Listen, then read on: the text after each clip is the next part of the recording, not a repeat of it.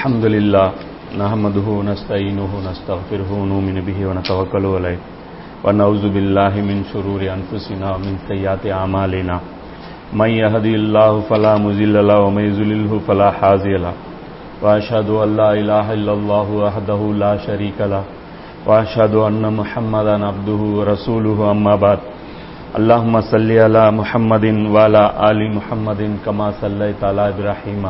وعلى آل إبراهيم إنك حميد مجيد اللهم بارك على محمد وعلى آل محمد كما باركت على إبراهيم وعلى آل إبراهيم إنك حميد مجيد اشرح لي صدري ويسر لي أمري واحلل عقدة من لساني நபி ஸல்லல்லாஹு அலைஹி வஸல்லம் அவங்களுடைய இந்த வாழ்க்கை தொடங்கி ஹுசைன் அலி அல்லானு அவர்களுடைய அந்த ஷஹாதத் வரைக்குமான நபி ஸல்லல்லாஹு அலைஹி வஸல்லம் அவர்களுடைய மிஷனை சென்டராக அடிப்படையாக வைத்த ஒரு தொடர் நம்ம பார்த்துட்டோம் அதில் இன்னைக்கு வந்து முப்பத்தி ஆறாவது கிளாஸில் நம்ம இன்னைக்கு இருக்கோம். இப்போ இன்னைக்கு வந்து அபுபக்கர் அலியானு அவங்களுடைய அந்த வாழ்க்கையுடைய அந்த காலகட்டத்தை வந்து நம்ம ஒவ்வொரு விஷயமா பார்த்துட்டு வந்தோம். இப்போ கடந்த சில பதிவுகளில் வந்து ரொம்ப ஒரு அடிப்படையான விஷயங்கள் வெயிட்டான விஷயங்கள் பார்த்தோம். அபூபக்கர் அலியானுடைய அவங்களுடைய அந்த பீரியடு ரெண்டு வருஷம் சின்ன பீரியடாக இருந்தாலும் ஆனால் அந்த பீரியடில் வந்து ரொம்ப ரொம்ப ஒரு அடிப்படையான விஷயங்கள்.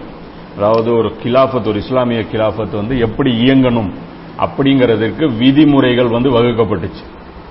அங்கிருந்து தான் பாடமே வந்து நடத்தப்படுது. ஸோ அது மாதிரி அதனால வந்து ஒவ்வொரு விஷயம் சின்ன விஷயமா இருந்தாலும் வெறும் ரெண்டு வருஷமா இருந்தாலும் அந்த ரெண்டு வருஷமும் பார்த்தீங்கன்னா ட்ரைனிங் பீரியட் மாதிரி சமுதாயத்துக்கு வந்து ஆணுச்சு. அப்போ ஒவ்வொரு விஷயமும் வந்து எப்படி இம்ப்ளிமெண்ட் பண்ணணுங்கிறது. ஏன்னா சூழல்கள் நபிசுல்லாசலம் அவர்கள் இருக்கும்போது சிலது வராது. உதாரணத்துக்கு கருத்து வேறுபாடு வர்றதுக்கு வாய்ப்பே இல்லை. ஏன்னா அல்லாவும் அல்லாவுடைய தூதரும் ஒரு காரியத்தில் முடிவு செய்தால் யாருக்கும் எந்த ஒரு உரிமையும் கிடையாது. அப்போ கருத்து வேறுபாடுகளை எப்படி ஹேண்டில் பண்ணுவது? வகி இல்லாமல் எப்படி மனித குலத்தை வழி நடத்துவது? வகியுடைய அந்த ஒரு சோர்ஸ் மட்டும் வச்சுக்கிட்டு அதை வச்சு எப்படி வழி நடத்துவோங்கிற அந்த வேலை முக்கியமான வேலை வந்து அவங்க செஞ்சாங்க. ஸோ அவர்களுடைய அந்த ஆட்சி இது பொறுத்த வரைக்கும் ரொம்ப ரொம்ப ஒரு முக்கியமானதுங்கிறத முதல்ல நம்ம புரிஞ்சுக்கணும். இப்போ இதில் ஒவ்வொரு நிகழ்வும் நம்ம பார்த்துட்டு வரோம். இப்போ இதில் முதல் நிகழ்வு நீங்கள் என்ன பார்க்குறோம்னா பிலால் ரலில்லானு அவர்களுடைய அந்த நிகழ்வு. நபிசுல்லாசலம் அவர்கள் மரணித்த உடனே பிலால் ரலிலோன் அவர்களுக்கு ரொம்ப பெரிய ஒரு பாதிப்பு. ஏன்னா இருந்ததுலேயே ரொம்ப ஒரு முகப்பத்தில் அவங்க இருந்தவங்க. அப்போ இவங்க என்ன பண்றாங்க பிலால் ரலியோன்னு பார்த்தீங்கன்னா அபுபக்கர் ரலியோட வந்து கோரிக்கை வைக்கிறாங்க. இனி வந்து ரசூல்லா நின்ன இடத்துல அந்த இடத்துல வந்து ரசூல்லா இல்லாமல் இருக்கிறது. என்னால் பார்த்து சகிச்சுக்க முடியாது. ஸோ அதனால வந்து என்னால் இந்த துக்கம் வந்து தாங்க முடியல. நான் வந்து இந்த இடத்த விட்டு நான் போயிடுறேன். எனக்கு அனுமதி கொடுங்க அப்படின்னு சொல்லி அபுபக்கர் லியோன்கிட்ட கேட்குறேன் ஆனால் அபுபக்கர் லியோன் என்ன சொல்லிடுறாங்க? வேணாம் தரமாட்டேன்றாங்க. ஏன் அப்படின்னா ஏற்கனவே ரசூலா இல்லை. அதில் நீங்களும் வந்து இல்லாமல் போயிட்டீங்க அப்படின்னா எனக்கு இன்னும் அது வருத்தமாக போயிடும் அதனால் அவங்க இவங்ககிட்ட கோரிக்கை வைக்கிறாங்க. பிலால் லியோனு விட்ட அபுபக்கர் லியோனு கோரிக்கை வச்சாங்க. ஆனால் கடைசி வரைக்கும் வந்து அபுபக்கர் லியோனு வந்து போக விடலை. இத்தனைக்கு இவங்க வந்து இவங்க தான் அடிமை விடுதலை செய்கிறாங்க யாரை? பிலால் ரலியோனு விடுதலை செஞ்சது யார்? அபுபக்கர் லியோனு தான். இருந்தாலும் அதிகாரம்லாம் பண்ணல. ஒரு கோரிக்கையாக தான் வச்சாங்க. தயவு செஞ்சு நீங்களும் போயிடாதீங்க ஏன்னா மதினா வந்து அப்புறம் வெறுமனே ஆயிரும் அப்படின்ட்டு. அதுக்கப்புறம் அவங்க போல. அப்புறம் பின்னாடி வந்து அப்பயும் வந்து பாருங்க இவங்களுடைய அந்த இழப்பு. யாருக்கு? பிலால் லியோனுக்கு வந்து ரசூல்லாவோட இழப்பு எந்த அளவுக்கு இருந்துச்சு அப்படின்னா பின்னாடி உமர் லியோனு ஆட்சிக்கு வந்ததுக்கப்புறம் அதே கோரிக்கை வைக்கிறாங்க. அப்போ ரெண்டு வருஷமா அந்த மரணம் வந்து ஜீர்ணிக்க முடியல. அப்போ எந்த அளவுக்கு அவருடைய அந்த முகப்பத்திற்கு பாருங்க. அதான் சொல்றோம்ல. ஆரம்பகால சகாபாக்கள் அவங்க தனி. இவங்க அவங்களுடைய லிஸ்டே தனி. இன்னும் சொல்ல போனா ஹக்கீக்கத்தில் சகாபாக்கள் அவங்க தான் உண்மையிலேயே சகாபாக்கள் அதாவது சட்டப்படி சகாபாக்கள்னு ஒன்று இருக்கு. உண்மையான சகாபாக்கள்னு ஒன்று இருக்கு. அப்ப இவர்களுடைய நேசம் இவர்களுடைய அந்த வேல்யூ வந்து தனி அப்படிங்கிறது இதுல இருந்து நம்ம புரிஞ்சுக்க முடியுது. இது ஒரு முக்கியமான விஷயம். அது பின்னாடி வந்து உமர்லியான் வந்து அனுமதி கொடுத்துட்றாங்க ஏன்னா ரெண்டு வருஷமா இவர் மனசார மாட்டேங்கிறாரு. இனியும் வந்து இவரை வந்து நம்ம இது பண்ண வேண்டாம் அப்படின்னு சொல்லிட்டு இவருக்கு வந்து பர்மிஷன் கொடுக்குறாங்க. அதே மாதிரி இஸ்லாமிய அரசு ஒன்று இருக்கு. அப்ப அந்த இடத்துல வந்து நீங்க வெளியே போகணும்னா கலீஃபாவுடைய பர்மிஷனும் நீங்க வாங்கணும்.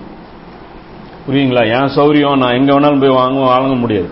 இன்னும் சொல்ல போனா மதீனாவாசிகள் மேல ஜிஹாது கடமை. தௌபால வந்து இந்த லாஸ்ட்ல எல்லாம் சொல்றேன்ல தன்னுடைய உயிரை விட இந்த நபியுடைய உயிருக்கு வந்து முக்கியத்துவம் கொடுக்கணும். அது வந்து மதீனாவாசிகளுக்கும் அது சுற்றுப்புறத்தாருக்கும் அது வந்து அழகல்ல அப்படின்னு. அப்ப அந்த அடிப்படையில மதீனாவை விட்டுட்டு வெளியே போறதுக்கு பர்மிஷன் வாங்கணும். ஏன்னா அங்க இஸ்லாத்துடைய அடிப்படையான பேஸ் கிலாஃபத் அங்க இருக்கு. அதை பாதுகாக்கக்கூடிய அந்த வேலை வந்து ரொம்ப பெருசு. நீங்க ஊருக்கு அதனால தான் ரசூலாட்ட வந்து சஹாபாக்கள் கூட கேட்பாங்க பாருங்க ஊருக்கு ஒதுக்குப்புறத்துல ஒரு நீரோட இருக்கு. அந்த இடத்துல போய் நான் முகாமிட்டு அல்லாஹ் வழிபட்டுட்டு இருக்கட்டா அப்படின்னா பர்மிஷன் தரமாட்டாங்க. இல்ல அப்படின்ருவாங்க அப்ப இந்த மாதிரி ஆளாளுக்கு ஏதாவது நேர்வழி நாம வாங்கிட்டு இடத்த காலி பண்ணிட்டோம்னு வச்சுங்க அசத்தியம் மேல வந்துடும் இன்னைக்கு வந்து நாம அதுதான் பண்ணியிருக்கோம். இன்னைக்கு முஸ்லீம் சமுதாயமே என்ன ஆகி போச்சு? ஒதுக்கு போறோமா ஒதுங்கிருச்சு. இன்னைக்கு அசத்தியம் வந்து டாமினேட் பண்ணி பலவீனர்கள் நசுக்கப்படுறாங்க. இப்ப இந்த வேலை வந்து செய்யக்கூடாது அப்படிங்கறதும் இதுல இருந்து நமக்கு வந்து புரியுது. அடுத்தது பாத்தீங்க அப்படின்னா ஐசர் அலி அவர்கள் அபூபக்கர் அலியானுடைய அந்த பீரியட்ல முஸ்லிம் சமுதாயம் எப்படி இருந்துச்சு அப்படிங்கறத ஒரு ஹதீஸ்ல சொல்றாங்க. அதுல இருந்து நமக்கு வந்து புரிஞ்சுக்க முடியும். எப்படியாப்பட்ட சூழ்நிலை அபூபக்கர் கிடைச்சது. ரசூல்லா வந்து மிகப்பெரிய வெற்றிகளை குவிச்சு கொண்டு வந்து இந்த ஆட்சியை ஏற்படுத்தினாங்க. ஆனா அது எப்படிப்பட்ட சூழ்நிலை இருந்துச்சுன்னா ரசூல்லா மரணிச்ச உடனே தடாலடியாக எல்லாமே அழிந்து போகக்கூடிய ஒரு ஆபத்து இருந்துச்சு. அதுதான் ஆய்ச்சலையும் சொல்றாங்க. நபிசுல்லாசலம் அவர்களுக்கு மரணத்துக்கு பிறகு அரபுகள் மதம் மாறினார்கள். நயவஞ்சகம் மீண்டும் தனது சிறகை விரிக்கத் தொடங்கியது. அப்போது முஸ்லிம்களின் ம- நிலை மலையில் நனைந்த ஆட்டை போல் இருந்தது. எதுவரை என்றால் அல்லாவின் அருள் போர்வை விரிந்து அபூபக்கர் மீது ஒருமித்த கருத்தில் மக்கள் வரும் வரை. அப்படிங்கிற அப்ப ம- அபூபக்கர் மேல ஒருமித்த கருத்து வர்றதுக்கே சில நாட்கள் பிடிச்சது. ஏன்னா அன்சாரிகள் வந்து ஒரு ஒரு என்ன சொல்றது? சில அன்சாரிகள் ஏத்துக்கிட்டாங்க. சில அன்சாரிகள் வந்து ஒரு குமுறல்லே தான் இருந்திருக்காங்க. அன்சாரிகள்லாம் அவங்க வந்து ஒரு பின்னாடி வர்ற அன்சாரிகள். தான் சொன்னல எப்பயுமே முந்தியவர்களுக்கு ஒரு அந்தஸ்து இருக்கு. இல்லைன்னா அன்சாரிகள் ஒட்டுமொத்தமா நீங்க குற்றம் சுமத்த வேண்டியது வரும். இந்த ஏன் பிரிக்கிறாங்க பிரிக்கிறாங்க பிரிக்கல நீங்க இப்படி வரும். உதாரணத்துக்கு எந்த தவறும் வந்து யாரு செஞ்சாங்க அது அது கூட வரும் பாருங்க. நபிசுல்லாஸ்லம் அவங்கள்ட்டயே கூட சில அன்சாரிகள் வந்து பேசிடுவாங்க. நம்மளை விட குறைசிகள் வந்து ரசூலா விருப்பம் ஆயிட்டாங்க பிரச்சனைங்கும் போது அதாவது எங்களுடைய வாள்களில் வந்து ரத்தம் சொண்டி கொண்டிருக்க ஆனா இந்த வாரி வழங்குறது பாத்தீங்கன்னா குறைசிகளுக்கு அப்படின்னு சொல்லி அன்சாரிகள் தான் கமெண்ட் பண்ணுவாங்க. அப்ப இந்த இடத்துல அன்சாரிகள் வந்து விளக்கம் சொல்லுவாங்க. நாம பேசலைங்க. நாங்க பேசல. பேசுனது எங்கள் எங்களில் அறிவில் குறைந்த சில இளைஞர்கள் பேசுனாங்க அப்படின்னு. அப்ப இந்த இடத்துல அன்சாரிகளை ரெண்டா பிரிக்கணும். பிரிக்கலன்னா அன்சாரிகள் சொல்லி காமிச்சிட்டாங்க. அல்சாரிகள் குத்தி காமிச்சாங்க. அன்சாரிகளுக்கு ரசூல்லாவுடைய மனசு புரியல. அன்சாரிகள் பக்குவம் இல்லாதவர்கள். அன்சாரிகள் பொருளாதாரத்தை பத்தி நேசிச்சாங்க. இப்படிங்கிற ஒட்டுமொத்த லேபிள் குத்த வேண்டியது. இப்ப அதனால தான் சஹாபாக்கள் பின்னாடி வந்த சஹாபாக்கள் முன்னாடி வந்த சஹாபாக்கள் ஏன் குறிப்பிடுறோம் அப்படின்னா ஏன்னா இவர்கள் தான் வந்து இஸ்லாத்துடைய அத்தாரிட்டி ஏன்னா பின்னாடி வந்த சஹாபாக்களிடம் ஏராளமான தவறுகள் ஏற்பட்டிருக்கு. அந்த தவறுகளுக்கு இஸ்லாம் பொறுப்பு சுமக்காது. அதுக்கு வந்து நாம வந்து பதில் சொல்லிட்டு இருக்க முடியாது. அது பின்னாடி வந்தவர்கள் செஞ்சது அது தவறு அப்படின்ட்டு போயிடலாம். அதே நம்ம அபுபக்கர் செஞ்சா அதை வந்து நம்ம பாடமா எடுத்துக்கணும். அதை முன்மாதிரியா நம்ம எடுத்துக்கணும். அபுபக்கர் தவறு செஞ்சாரு நம்ம சொல்ல முடியுமா? சொல்ல முடியாது. அதனாலதான் முன் சென்ற சகாபாக்களை கரெக்டா புரிஞ்சுக்கிட்டோம் அப்படின்னா அவர்களிடம் இருந்து தவறு வராது. நாம தப்பு பண்றோம் அவங்ககிட்ட இருந்து பாடம் கத்துக்கிறதுல அப்படிங்கறத நம்ம புரிஞ்சுக்கணுங்கிறதுக்காகத்தான் அதை பிரிக்கிறோம். அந்த சூழ்நிலை எப்படிப்பட்டதா இருந்தது? மதீனா மட்டும் மதீனாவும் மக்காவும் தாயிஃபும் தவிர மீதி இருக்கக்கூடிய எல்லாமே கைவிட்டு போகக்கூடிய சூழ்நிலை இருந்தது. இந்த தௌபாவுடைய அந்த அறிவிப்பு செஞ்சாங்களா? இந்த சூரத்து தௌபாவில் ஒரு அறிவிப்பு நபிஸ்லாம் செய்யறாங்களா நாலு மாசம் டைம் அதுக்குள்ள அதுக்கப்புறம் எல்லாத்தையும் இஸ்லாத்துக்கு வாங்க அதுக்கப்புறம் தான் கூட்டம் கூட்டமா இஸ்லாத்துக்கு வந்தாங்கல்ல. அவங்க வந்தவங்க அப்படியே கூட்டம் கூட்டமா வெளியவும் போனாங்க. அது வந்த கூட்டம் எப்படி வந்துச்சோ அதே மாதிரி அது ரிவர்ஸ்லயும் போச்சு. இதுதான் சொல்றோம். அப்ப இவங்க பேர் என்ன? இவங்களுக்கு பேர் என்ன இஸ்லாத்துல? சஹாபாக்கள். இவங்களும் சஹாபாக்கள் தானே? அப்போ ர- என்னது ரசூல்லா உயிரோடு இருக்கும்போது யாரெல்லாம் களிமா சொல்லி இஸ்லாத்தை ஏத்துக்கிட்டாங்களோ அவர்கள் எல்லாம் சமம் அப்படின்னீங்கன்னா மிக அபத்தமான கருத்தை நம்ம சொல்ல வேண்டியது வரும். அதுதான் ஷியாக்கள் சொல்றாங்க ஷியாக்கள் என்ன சொல்றாங்க? ரசூல்லா மவுத்தான உடனே எல்லாரும் காஃபிர் ஆயிட்டாங்க. இவங்க எல்லாருங்கிறாங்க. அந்த இடத்துல நாம பிரிக்கிறோம். டே எல்லாரும் கிடையாது. இருந்த அந்த சத்திய சகாபாக்கள் இருந்தாங்க. உத்தமர்கள் இருந்தாங்க. அவர்கள் வந்து இத ஒட்டுமொத்த கட்டடத்தை தாங்கி பிடிச்சாங்க. எல்லா தூணும் விழுந்தாலும் இவர்கள் மட்டுமே அந்த கட்டடத்தை தாங்கி பிடிச்சாங்க. இதுதான் வந்து நம்ம சொல்ல வரோம். இப்ப இதுலயே வந்து ஷியாக்கள்ல சில பிரிவுகள் இருக்கு. அவர்கள் வந்து கரெக்டா இதை புரிஞ்சுக்கிறாங்க. அவங்க வந்து சொல்றாங்க சஹாபாக்களை நாம குறை சொல்லிட்டோம். சஹாபாக்கள் விஷயத்தில் நாங்கள் தவறு இழைத்து விட்டோம். அதெல்லாம் பயன் இருக்கு. ஷியா அலிமு ஷியாவுடைய மர்க்கஸ்ல பேசுற பயன்கள் இருக்கு. சஹாபாக்களுடைய தியாகங்களை நாம் மக்கள் மத்தியில் எடுத்து சொல்லவில்லை. சஹாபாக்களை மதிக்க வேண்டிய விதத்தில் நாமல் மதிக்கவில்லை. திட்டுறது விடுங்க ரெண்டாம் பட்சம். இவங்கெல்லாம் திட்டுறதெல்லாம் சொல்ல மாட்டாங்க. சஹாபாக்கள் திட்டுவதை சஹாபாக்கள் திட்டப்படுவதை வன்மையாக கண்டிக்கக்கூடிய ஷியா ஆலிம்கள் இருக்கிறாங்க. அப்ப எல்லாத்திலுமே நாம நன்மை தீமை பிரிச்சு பார்க்கணும். ஷியானா எல்லாரும் கெட்டவன் பிரிச்சு பார்க்க முடியாது. சன்னி முஸ்லீம் எல்லாரும் கெட்டவன் சொல்ல முடியுமா? இல்ல எல்லாரும் நல்லவன் சொல்ல முடியுமா? சொல்ல முடியாது. எந்த ஜமாத்திலையுமே ஆட்களுடைய தரம் இருக்கும். அதை கரெக்டா பிரிஞ்சாதான். இல்லைன்னு வச்சுங்க இப்ப நம்மளே ஒரு நாலு பேர் ஒரு பத்து பேர் ஒரு ஒரு சபைக்கு போறோம். ஒரு பிரச்சனைன்னு வச்சுங்க ஒரு பேச்சுவார்த்தைக்கு போறோம் ஒரு பத்து பேர் போறோம் இப்படி போறோம். பெரியவங்க நின்று பேசிட்டே இருப்பாங்க. நம்மள ஒருத்தன் மரகண்டு இருப்பான் லைட்டா ஷார்ட் டம்பர் இருப்பான். அவன் டப்புன்னு கை வச்சிருவான். இப்ப அதுக்கு வந்த மீதி ஒன்பது பேர் பதில் சொல்லணுமா? வந்தவர்கள் இவர்கள் இந்த தரப்பினர் இந்த தரப்பினர் அடிச்சாங்களாமா? அந்த ஒன்பது பேர் சேர்ந்து இவரை கண்டிக்கணும். அந்த ஒன்பது பேர் என்ன பேசிட்டு இருக்கிறோம் நீ எது கை வைக்கிற? நாங்க தான் பெரியவங்க பேசிட்டு இருக்கணும். அந்த மாதிரி எல்லாத்தையுமே எந்த ஒரு பிரச்சனையா இருக்கட்டும் அதை கரெக்டா புரிஞ்சுக்கணும். அப்ப எந்த இடத்துல தவறு நடந்துச்சுங்கிறது. அந்த அடிப்படையில் அதுதான் நம்ம வந்து சொல்றோம். அப்ப இவர்கள் வந்து இஸ்லாத்தை விட்டு கூட்டம் கூட்டமா போனாங்க. மக்கா மதீனா தாயிஃப் இந்த மூன்று ஊர்களை தவிர மீதி எல்லாருமே கூட்டம் கூட்டமா போனாங்க. அதுல மக்காவில் கூட எப்படி வந்து அவங்களுடைய நிலைமை எப்படி இருந்துச்சுன்னா அவர்கள் கூட வந்து தடம் மாதிரி தான் போனாங்க சொல்றோம்ல மக்காவாசிகள் வந்து மக்கா வெற்றியில இஸ்லாத்துக்கு வந்தாங்கல்ல. அவங்க வர்றது மனப்பூர்வமா இஸ்லாத்தை ஏத்துக்கல அப்படிங்கிறது ஓவராலா சொல்லப்படுற விஷயம். அதுல ஒவ்வொருத்தரும் குறிப்பிட்டு இவர் ஏத்துக்கிட்டாரா அவர் ஏத்துக்கிட்டாரா நோண்டி ஆராய்ச்சி பண்ற வேலை நமக்கு கிடையாது. இதுல ஒரு கேள்வி கேட்டுறேன். என்ன அப்படின்னா மாவியார் அலி அவர்கள் வாளுக்கு பயந்து இஸ்லாத்தை ஏற்றாரா? நம்ம மாவியார் அலி அவர்கள் வாளுக்கு பயந்து இஸ்லாத்தை ஏத்தாங்க நம்ம சொல்லவே இல்லை. நம்ம என்ன சொல்றோம் அப்படின்னா மக்கா வெற்றியின் போது நபி சொல்லாசலம் அவர்கள் ஒரு படையெடுத்து உள்ள வந்தாங்க. அந்த படையெடுப்பின் போது ஃபர்ஸ்ட் போராடி பார்த்தாங்களா இல்லையா? மரணங்கள் நடந்துச்சா இல்லையா? முஸ்லீம்ல ஹதீஸ் இருக்கா இல்லையா? தெளிவா இருக்கு. அப்ப அது மீறி வரும்போது அபு யார்? அபு சுஃபியான் அலில்லா அவர்கள் கோரிக்கை வச்சாங்களா இல்லையா? குறைஷிகள் அழிஞ்சே போயிருவாங்க. அப்ப எதை பேசினாங்க இங்க? குறைஷி இனமே காணாம போயிருந்தாங்க. அப்ப ரசூல்லாவுடைய செயல் தெளிவா உங்களுக்கு புரிய வைக்கதா இல்லையா? இப்ப குறைஷிகள் அழிவதை தவிர்ப்பதற்காக அபு சுஃபியான் கோரிக்கை வைக்க நபி சொல்லா சொல்லம் அவர்கள் என்ன பண்ணாங்க? மன்னித்து விட்டார்கள். அந்த மன்னிப்பு எப்படிப்பட்டது? சொர்க்கத்துக்கான மன்னிப்பு கிடையாது. அந்த மன்னிப்பு அவர்களே மன்னிப்பு வழங்கப்பட்டவர்கள். துலக்காக்கள் என்றால் என்ன?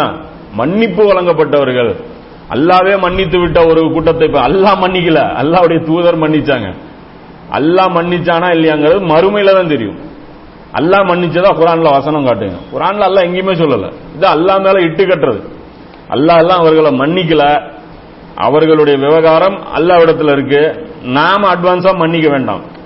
அப்ப இங்க விஷயம் என்னன்னா அவர் என்னப்பட்டு எந்த மாதிரியான மன்னிப்பு அது கொடுக்கப்பட்டுச்சு அப்படின்னா பாவ மன்னிப்பு கிடையாது. உயிருக்கான மன்னிப்பு. உயிர் வந்து மன்னிச்சு விடப்பட்டது. தவற வந்து புறக்கணிச்சு உயிர் விடப்பட்டது. அதனால தான் சொல்றோம். பின்னாடி அவங்க என்ன பண்ணாங்க? மறுபடியும் இஸ்லாத்தை விட்டு வெளியே போக பார்த்தாங்க. இது அந்த கூட்டம். யார் அந்த கூட்டம்? அந்த கூட்டத்தில் எத்தனை பேர் இருந்தாங்க? அந்த லிஸ்ட் எல்லாம் நம்மகிட்ட இல்லை.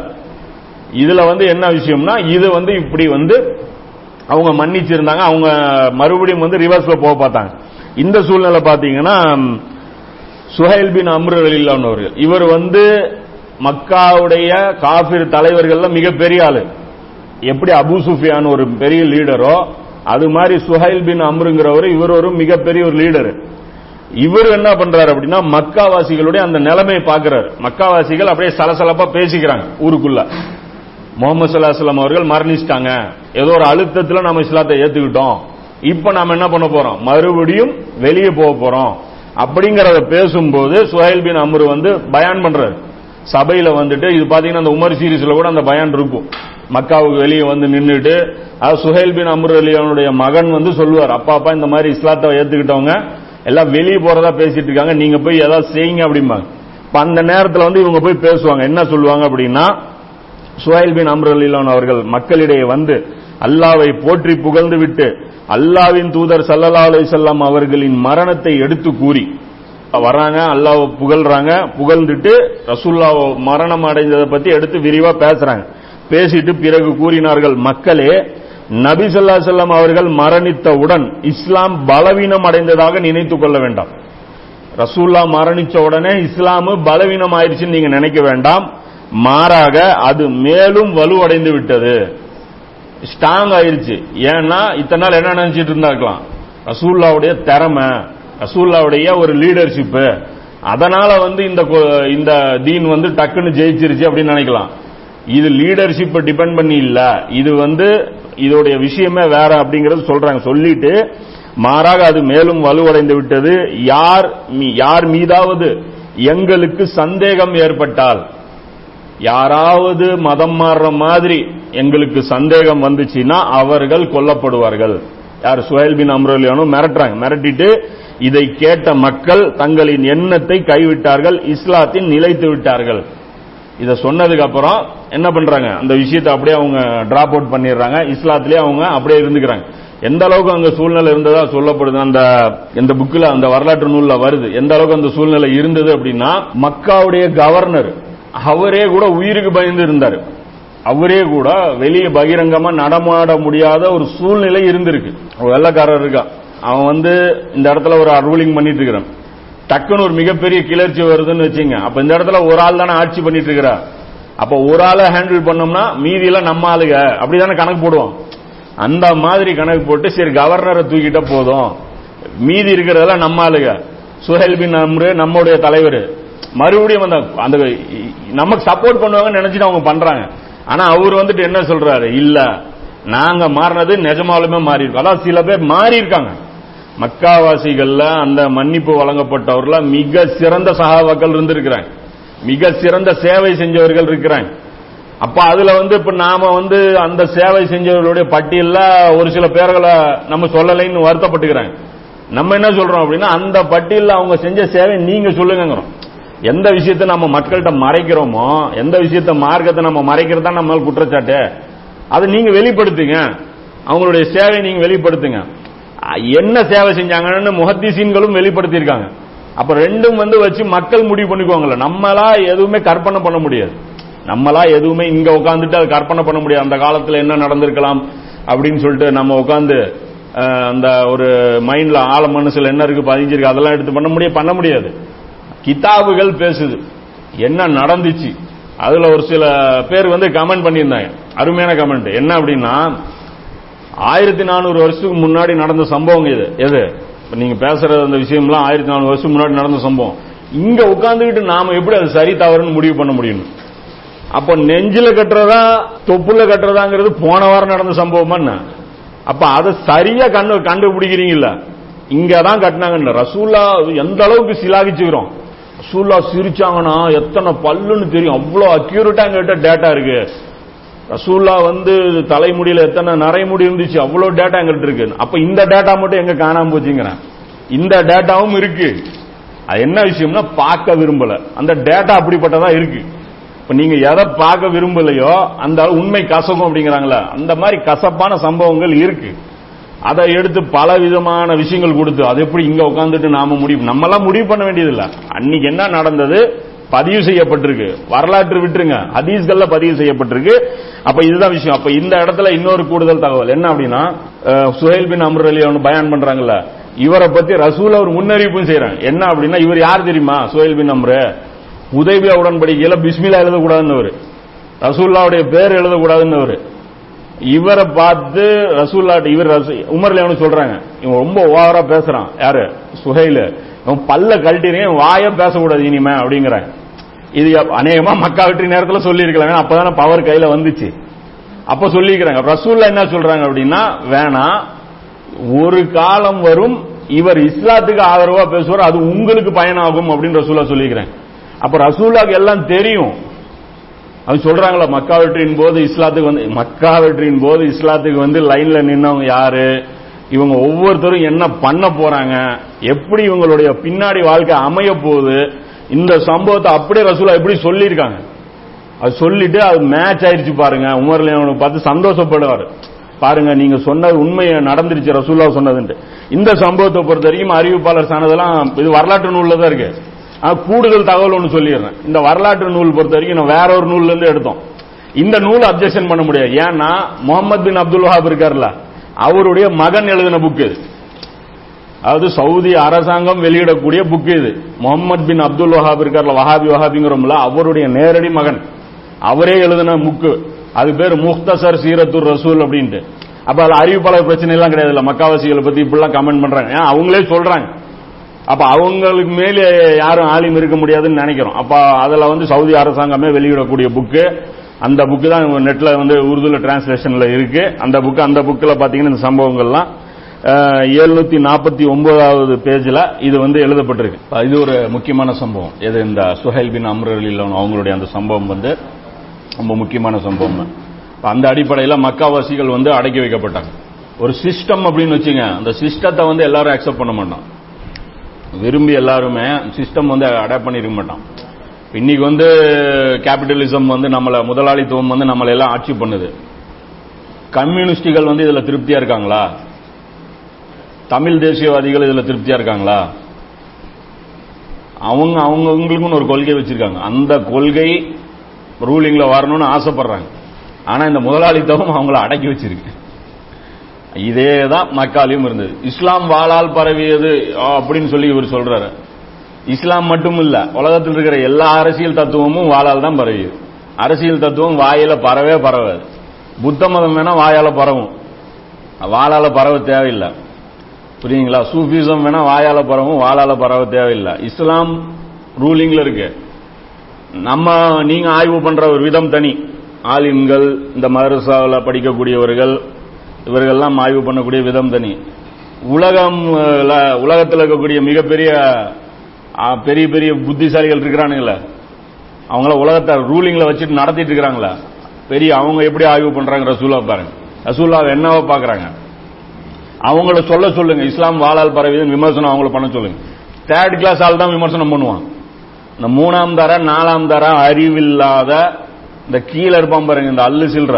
அவன் தான் ரசூல்லா பார்த்து இந்த விமர்சனம் பண்ணுவான். பெரிய பெரிய வரலாற்று ஆசிரியர்களை விமர்சனம் பண்ண சொல்லுங்க. நபிசுல்லா சொல்லம் வந்து இஸ்லாம் வந்து வாழால் பரவியது ஒரு குறை? அப்படின்னு சொல்ல சொல்லுங்க. குறையெல்லாம் கிடையாது. ஏன்னா நீங்க சொல்ற இஸ்லாமே வேற. அந்த இஸ்லாம் வாழால் பரவுனா அது குற்றம். ஒரு மத நம்பிக்கையை வாழால் பரப்புனா அது குற்றம். அதை வந்து மிரட்டி உட்கார வச்சு அதுக்கு பேர் குற்றம். அரசியல் சித்தாந்தம் ஒரு ரூலிங் பார்ட்டி அப்படிங்கும்போது இப்படிதான் நடத்த முடியும். இப்போ திருடக்கூடாதுங்கிறது ஒரு சட்டம். இப்ப திருடர்கள்லாம் விரும்பி திருந்திட்டாங்களா? இல்ல அவங்கள ஆப்பு வச்சிருக்காங்களா? குடிக்க கூடாதுங்கிறது உடல் நல கேடாதுங்கிறது சட்டம். குடிகாரர்கள்லாம் மனம் விரும்பி குடிக்காம இருக்காங்களா? இல்ல அவங்களுக்கு ஆப்பு வச்சிருக்காங்களா? இதே ஆப்பு தான் இஸ்லாமும் வைக்கிது ரசூலா இதுதான் பண்ணாங்க. அப்ப நீங்க வச்சிருக்கிற இஸ்லாம் வேற ஷேப்பு கொடுத்துட்டு ரசூலாவை காப்பாற்ற போறாங்களாம். எப்படி? இஸ்லாம் வாழால் பரவவில்லை. இஸ்லாம் இஸ்லாம் வாழால் பரவி அதான் எந்த இஸ்லாம்? மத இஸ்லாம் வாழால் பரவவே இல்லை. எந்த இஸ்லாம் வாழால் எந்த எல்லாம் கம்யூனிசம் எப்படி பரவிச்சோ கேபிட்டலிசம் எப்படி பரவிச்சோ இந்த எல்லா இசம்களும் எப்படி பரவிச்சோ அதே மாதிரி தான் இதுவும் பரவிச்சு. எந்த ஒரு சாம்ராஜ்யமும் இப்படிதான் பரவும். அதுல யாரும் விமர்சனம் பண்ண மாட்டாங்க. நீங்க மதம் அப்படிங்கிற அந்த கோணத்துல பார்க்கும்போது இது ஒரு விமர்சனமா உங்களுக்கு படுது.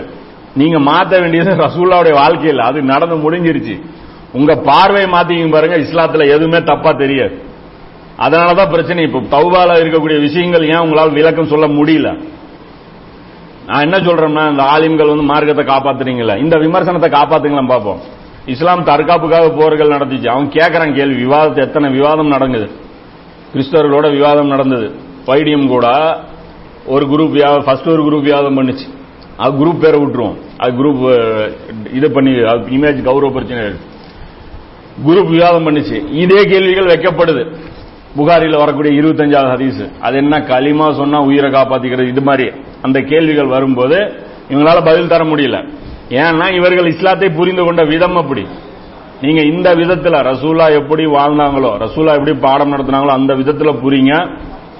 ரசூல்லாவுடைய எல்லா செயல்களையும் நாம டிஃபெண்ட் பண்ண முடியும். அவரை விட சிறந்தவர் வேற யாருமே இந்த பூமியில கிடையாதுன்னு அடிச்சு நாம சொல்ல முடியும்.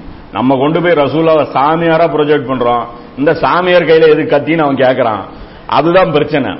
புரியுதுங்களா? நம்ம சாமியார் கத்தி சாமியார் கத்திச்சுன்னா தப்பு தானே இன்னைக்கு நம்ம சி- காட்டுறோம்ல பாருங்க. துறவிகள்லாம் இருக்கிறாங்க. ஆர்எஸ்எஸ் உடைய அந்த மீட்டிங்லாம் நடக்குது. பாருங்க துப்பாக்கி வச்சிருக்காங்க அதே ஆர்மி காமிச்சு. பாருங்க ஆர்மிகளை துப்பாக்கி இருக்குன்னு சொல்லி யாராவது விமர்சனம் பண்றோமா? ரசூல்லா ஆர்மி மேனு நீங்க சாமியாருங்கிறீங்க அதனாலதான் பிரச்சனை வருது. உங்களாலதான் ரசூலாவுக்கு பிரச்சனை வருதே தவிர ரசூலானால உங்களுக்கு பிரச்சனை வந்ததை யாரும் நீங்க காப்பாத்துறீங்க நீங்க நினைச்சிக்கவே நினைச்சிக்காதீங்க. இதுதான் மேட்ரு அப்ப நபிசுலாசலம் அவர்களுடைய அந்த மக்கால மக்கால பொறுத்த வரைக்கும் மக்காண்டு இல்ல டோட்டலா இந்த அரபு தீபகற்பத்தில் பொறுத்த வரைக்கும் மூன்றா நாளாக மக்கள் பிரிஞ்சிட்டாங்க. மக்கள் எப்படி போயிட்டாங்க? நாலு கூட்டமா பிரிஞ்சிட்டாங்க. ரசூல்லாவுடைய ம- மரணத்துக்கு அப்புறம். ஒரு கூட்டம் சஹாபாக்கள். தூய்மையான இந்த சஹாபாக்கள் அபுபக்கர் உமர் உஸ்மான் அலி இந்த மாதிரியான சஹாபாக்கள் பிளஸ் அந்த இன்னர் கோர் அதாவது சொல்லமுல ஒவ்வொரு இதுக்கும் ஒரு உள்வட்டம்னு ஒன்று இருக்கும் வெளிவட்டம்னு ஒன்று இருக்கும். அந்த உள்வட்டம் வந்து அப்படியே பியூரா இருந்துச்சு. அதோடைய கவலை என்ன? இந்த தீனை எப்படி காப்பாற்றுவது அதை எப்படி மேலோங்க செய்வது? இது. ரெண்டாவது கூட்டம் எப்படிப்பட்டது அப்படின்னு ஆயிடுச்சுன்னு பாத்தீங்கன்னா ஜகாத்தை மறுத்துட்டாங்க. அவங்க என்ன சொன்னாங்க? தொழுகை நாங்க செய்வோம். வணக்க வழிபாடுகள் நாங்கள் செய்வோம். ஆனால் ஜகாத்து போன்ற விஷயங்கள் நாங்கள் கொடுக்க மாட்டோம். அப்படின்னா அப்ப இவர்களும் மனமு வந்து இஸ்லாத்தை ஏத்துக்கிட்டவங்க கிடையாது. அப்ப இந்த தொழுகையும் மனமு வந்து இஸ்லாத்தை அல்லாஹ் சப்மிட் பண்ணி சரண்டர் ஆகி அப்படிப்பட்ட தொழுகை இது கிடையாது. புரியுதுங்களா? இதை வேணா நாங்க செய்வோம். ஏன்னா இதுல எங்களுக்கு எந்த லாஸ் கிடையாது. ஜக்காத்துக்கும் போது எங்களுக்கு லாஸ் இருக்கு எங்களுக்கு பிரச்சனை இருக்கு. அதை நாங்க செய்ய மாட்டோங்கிறேன். இன்னைக்கு நாம் அப்படிதான் இருக்கிறோம். நமக்கு முஸ்லீம்களுடைய நிலைமை எப்படி வணக்க வழிபாடுகள் செய்யறதுனால எந்த நஷ்டமும் நமக்கு கிடையாது. அருமையா செய்வோம். ஆனா இஸ்லாம் நஷ்டமா த- நஷ்டம் தரக்கூடிய ஒரு விஷயத்தை சொன்னா இல்ல சிரமம் தரக்கூடிய ஒரு விஷயத்தை சொன்னா குட் பை இதுதான் நம்முடைய நிலைமை. இதே தான் இவங்களும் இப்படி இருந்திருக்காங்க. அடுத்தது அவங்க என்ன ஆயிட்டாங்க அப்படின்னு பாத்தீங்கன்னா எங்ககிட்டயே ஒரு நபி வந்துட்டாரு. எப்படி? ரசூல்லா உங்க உங்க ஊருக்கு நபி வந்தா நாங்க ஏத்துக்கணும். எங்க ஊர்ல நபி வந்தா நீங்க ஏத்துக்க மாட்டீங்களா? ஏன் வானத்திலிருந்து உங்களுக்கு மட்டும்தான் செய்தி வருமா? எங்க ஊருக்கார ஆட்கள்லாம் வந்து ஓ- மட்டமா? இப்படி ஒரு கேங் போச்சு. இன்னொரு கூட்டம் என்ன அப்படின்னா ரசூல்லா மரணிச்சிட்டாங்க. அதோட இஸ்லாமும் முடிஞ்சது. நோ இஸ்லாம் எந்த இஸ்லாமும் கிடையாதுங்கிற இப்ப இந்த மூணு நாலு கூட்டம் இருந்தது. புரியுதுங்களா? இப்ப இந்த இந்த கூட்டத்தை தான் உமர்லியானு மிரட்டினாங்க. நபிசுல்லாசலம் அவருடைய மரணத்தோட முடிஞ்சிருச்சுன்னு நினைச்சிடாதீங்க முகம்மதை வணங்கி கொண்டிருந்தவர்கள் புரிஞ்சுங்கன்னு சொல்லி அபுபக்கர் மிரட்டினாங்கல்ல. யாரை மிரட்டினாங்க? உமர்லியானு மிரட்டினாங்களா? உமர்லியானு மிரட்டினதா விளக்கம் சொல்றேன். இதுதான் ஆலிம்களுடைய நிலைமை. இந்த உலமாக்கள் தான் இவங்க வந்து நாங்க தான் அத்தாரிட்டி பெற்றவர்கள். நாங்க தான் என்ன பதினாலு வருஷம் பதினாலு வருஷம் இதுதான் பாடம் நடத்தினாங்களான்றான் உமர்லியானு வந்து சிலை வழிபாட்டில் அதை என்ன உமர்லியானு வந்து ரசூல்லா வந்து மகான் லெவலில் வச்சிருந்தாங்களா? நீங்களும் தப்பா பிரசன்ட் பண்றீங்க உமர்லியானுடைய பார்வையும் தவற காட்டுறீங்க. அது கிடையாது. உமர்லியானோட வந்து இந்த கூட்டத்தை மிரட்டி வச்சிருந்தாங்க. அதை அபுபக்கர் வந்து பாக்குறாங்க பாக்குறாங்க. அவரை உமர்லியானோவை உண்மைப்படுத்துறாங்க. உண்மைப்படுத்தி சொல்றாங்க இல்ல. ரசூல்லா வந்து மரணிச்சிட்டாங்க. ஆனா இப்படி ஒரு ஆங்கிள் இருக்கு அப்படின்னு சொல்லி அதை புரிய வைக்கிறாங்க. அப்ப இந்த மக்கா மதினா தவிர்த்து மீதி இருக்கக்கூடியவங்க எல்லாம் இந்த மாதிரி கலந்த ஒரு சூழ்நிலையில அவங்க இருந்தாங்க. இப்ப இந்த ஜக்காத்து மறுப்ப விஷயம் இருக்குல்ல அதை வந்து நாம கொஞ்சம் விரிவா பார்க்கணும். இந்த ஜக்காத்து மறுத்த கூட்டம் இருக்காங்கல்ல இவர்கள் மறுத்தாங்க. இதற்கு அபுபக்கர்லியானு என்ன நடவடிக்கை எடுத்தாங்க? இதுல வந்து இஸ்லாத்துடைய மிகப்பெரிய உசூல்கள் வந்து இதுல மெயினா இருக்கு. ஏன்னா அந்த இடத்துல சஹாபாக்கள் மத்தியிலே கருத்து வேறுபாடு. இதான் சொல்றோம்ல அபு எல்லாரும் ஒரு முடிவு எடுப்பாங்க அபுபக்கர்லியானு ஒரு முடிவு எடுப்பாங்க. அதுதான் ரசூலா அப்போ சொல்லிட்டு போனேன். எல்லாருடைய ஈமான் இந்த தட்டில் வச்சு அபுபக்கருடைய ஈமான் இந்த தட்டில் வச்சோம்னா அபுபக்கருடைய கணத்துரும் அது என்ன அது? சடங்கள் இல்ல இதுக்கு விளக்கம் இது. அவருக்கு இருக்கக்கூடிய ஒரு புரிதல் அவருக்கு இருந்த ஒரு பார்வை அவருடைய அந்த ஸ்ட்ரெயிட் ஃபார்வர்டு சிந்தனை. குரான்ல அவருக்கு இருக்கிற அந்த ஸ்கில் ரசூல்லாட்டு இருந்து அவர் எடுத்துக்கிட்ட லெசன் இதுல வந்து அபுபக்கர் அத்தனை விஷயம் கரெக்டா சொல்லிக்கிறார். இப்ப நம்மளே இப்ப ரசூலாட்ட டெய்லி நைட்டு மசூரா செய்யற ஆளு. யாரு? அபுபக்கர் லியானு ரசூல்லாட்ட டெய்லி மசூரா செய்யற என்ன மசூரா செஞ்சிருப்பாங்க? அப்போ பல டிஸ்கஷன் பண்ணி இருக்கிறாங்க அப்ப அந்த டிஸ்கஷன் பண்ணும்போது ரசூலா பாக்குறாங்க. அபுபக்கர்லியனுடைய அறிவை பாக்குறாங்க. பார்க்கும்போது ரசூலாவுக்கு புரியுது இவர் எல்லா விஷயத்திலுமே கரெக்டான ஒப்பீனியன் கொடுக்குறாரு. அப்படின்னு பாக்குறாங்க. அதே மத்தவங்ககிட்டயும் பேசுறாங்க அவரு நிறைய விஷயங்கள்ல மத்தவங்க கருத்து முரண்படுறாங்க. ரசூல்லாவுக்கும் மத்தவர்களுக்கும் கருத்து முரண்பாடு வருது. அபுபக்கர்லியானு பாக்குறாங்க. எல்லாத்துலயுமே ஒரு சரியா முடிவு எடுக்கிறாருங்கும் போது அதை அந்த சர்டிபிகேட் கொடுக்குறாங்க எல்லாரும் ஒரு விஷயத்த அதாவது எல்லாருக்கும் ஈமான் வச்சா அபுபக்கருடைய ஈமான் கடத்துரும் அப்படின்னா என்ன அர்த்தம்? காட்டுத்தனமா நம்பவாரு அப்படின்னு அர்த்தம் கிடையாது. இவங்க சொல்றாங்களே எல்லாத்தையும் நம்பிட்டு போயிருவாரு அப்படி கிடையாது. புத்திசாலி. இவர் அளவுக்கு இஸ்லாத்துல என்கிட்ட இருந்து மா- பாடம் கத்துக்கிட்டவங்க யாரும் கிடையாதுங்கிற அதனாலதான் பாத்தீங்கன்னா ஒவ்வொரு இடத்துலயுமே சமுதாயத்தை தனியால இவர் கையை பிடிச்சி இழுத்துட்டு வருவார். யாரு? அபூபக்கர் இல்லையானோ அவர் பிடிச்சி இழுத்துருவார். ரசூலாவுடைய மரணம் அடைஞ்சதா?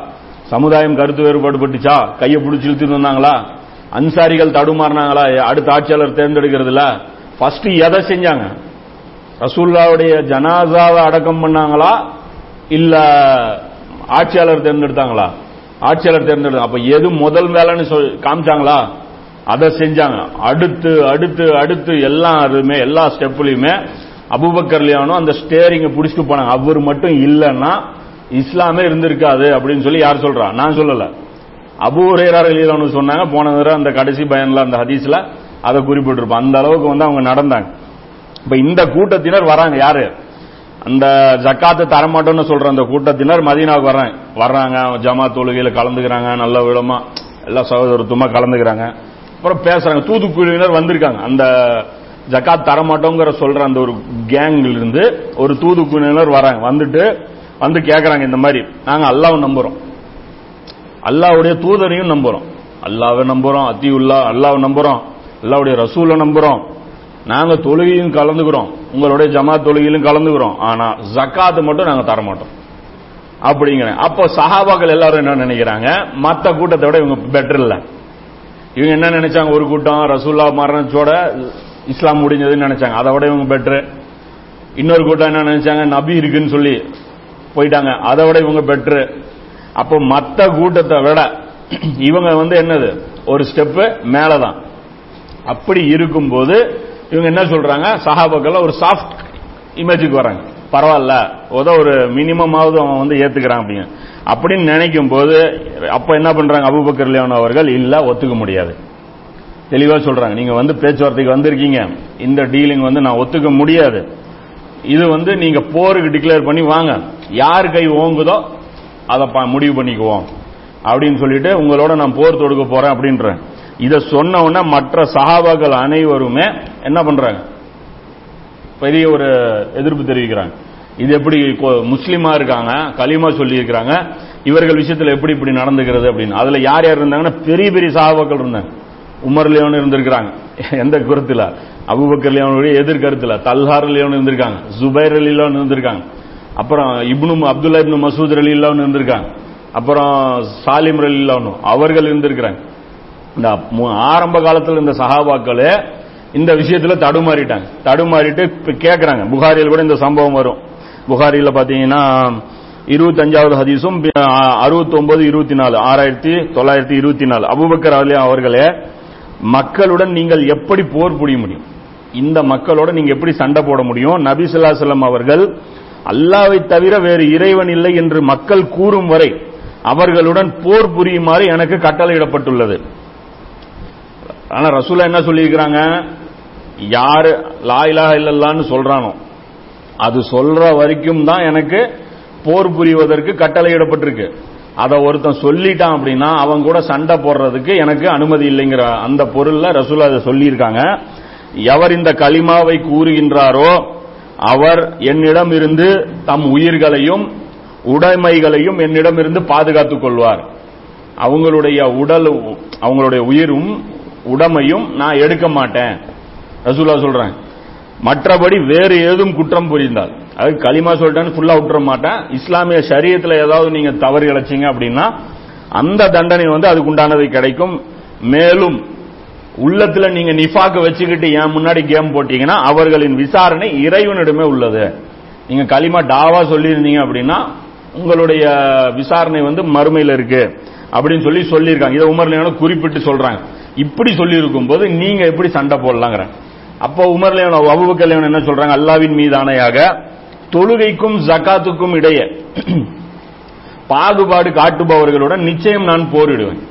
இந்த தொழுகைக்கும் ஜக்காத்துக்கும் வித்தியாசம் காட்டினாங்க அப்படின்னா கண்டிப்பா நான் அவங்கள்ட்ட போரிடுவேன். ஏனென்றால் ஜக்காத் என்பது பொருளாதார கடமையாகும். அல்லாவின் மீதானையாக இறை தூதர் சல்லா செல்லம் அவர்களிடம் வழங்கி வந்த ஒரு ஆட்டுக்குட்டியை மக்கள் என்னிடம் தர மறுத்தாலும் அதற்காக நான் போர் புரிவேன் அப்படின்னு சொல்லி சொல்றாங்க. அதே வரலாற்று நூல்ல எப்படி வருது அப்படின்னா இந்த ஜக்காத்துக்கு வந்து ஆடு கொடுத்தோம்னா வெறும் ஆடு கயிறு எல்லாம் கூட்டிட்டு வர முடியாதுல்ல. கழுத்துல கயிறு கட்டி தானே கையில் எடுத்துட்டு வருவான் நீ ஆடு கொடுப்ப கயிறு தர மாட்டேன்னு சொன்னா கூட நான் சண்டை போடுவேங்கிற கயிறு நீங்க தான் கொண்டு வரணும். நாங்க வந்து ரசூல்லா காலத்துல நீ கயிறோட கொடுத்திருந்தீங்கன்னா அதுல கயிறும் இருக்கணுங்கிறேன். அந்த அளவுக்கு நான் பிரச்சனை பண்ணுவேன் அப்படின்னு சொல்லி சொல்லி போல்டா நிக்கிறேன். இப்ப இந்த விஷயத்தை பாத்தீங்கன்னா மேலோட்டமா நம்ம பார்த்தோம்னு வச்சீங்க. ஒன்னும் புரியாது.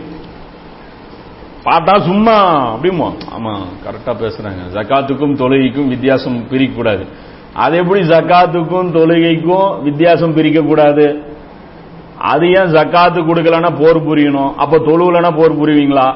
இப்ப இன்னைக்கு ஒருத்தன் போ- தொழுவுலனா கொன்றுவீங்களா? அதுதான் சொல்றேன். இவ்வளவுதான் பாக்குறது டெப்த்துக்கு போறதே இல்லை எதுக்குமே. அப்புறம் நம்ம ஏதோ ஒரு கருத்து சொன்னோம்னா இல்லாத பேசிட்டான் இல்லாத பேசிட்டான். சரி அப்ப இந்த ஹைஸ் மேலோட்டமா எடுத்து இதுல என்னன்னா யார் யார கொல்லலாம்னு வருது? களிமா சொல்லாதவன தொழுவாதவன கொல்லலான்ட்டு வருது. ஜக்காத் விஷயம் இவர் ஆட் பண்றாரு அதுக்கும் என்ன பண்ணிட்டாங்க சாபாக்கள் ஏத்துக்கிட்டாங்க. இப்போ இன்னைக்கு ஊர்ல போய் ஒரு லிஸ்ட் எடுத்து அவன்லாம் தொழுவாம இருக்கானோ அவன்லாம் களிமா சொல்லாம இருக்கானோ அவன்லாம் ஜக்காத்து கொடுக்காம அவனை எல்லாம் கொல்ல முடியுமா? இது என்ன விஷயம்னா இவர்கள் இந்த இடத்துல ஏன் விளக்கமா இல்லை? ஹதீஸ்களில் இல்லாததை சொல்கிறேன். அது சொல்றதுதான் விளக்கம். அதுதான் பயானு. ஹதீஸ்ல இருக்கிறது சொல்றது அது ஹதீஸ் புக்கு கொடுத்துடுறோம். என்ன சொல்றாங்க? குரான் ஹதீஸ் குரான் ஹதீஸ்ல பேசுறான்.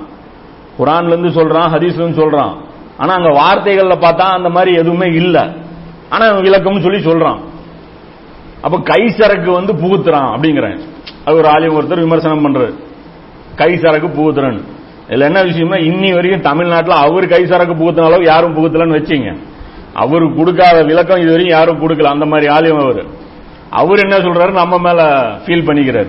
இப்படி வந்து கை சரக்கு வந்து ரொம்ப புகுத்திட்டீங்க அப்படின்ட்டு. இப்ப இதுதான் என்ன சொல்றோம்னா பயானுங்கிறதே என்ன? ஒரு ஆயத்தை அதோடைய விளக்கம். கை சகத்துறது புகுத்துறது பேர் தான் என்ன விஷயம்னா அந்த ஆயத்துக்கு முரண் இல்லாம இருக்கணும். அந்த ஹதீஸுக்கு முரண் இல்லாம இருக்கணும். அதுதான் அந்த ஹதீஸுக்கு முரண் இல்லாமல் இருக்கணும். அதுதான் வந்து பயானுடைய இது.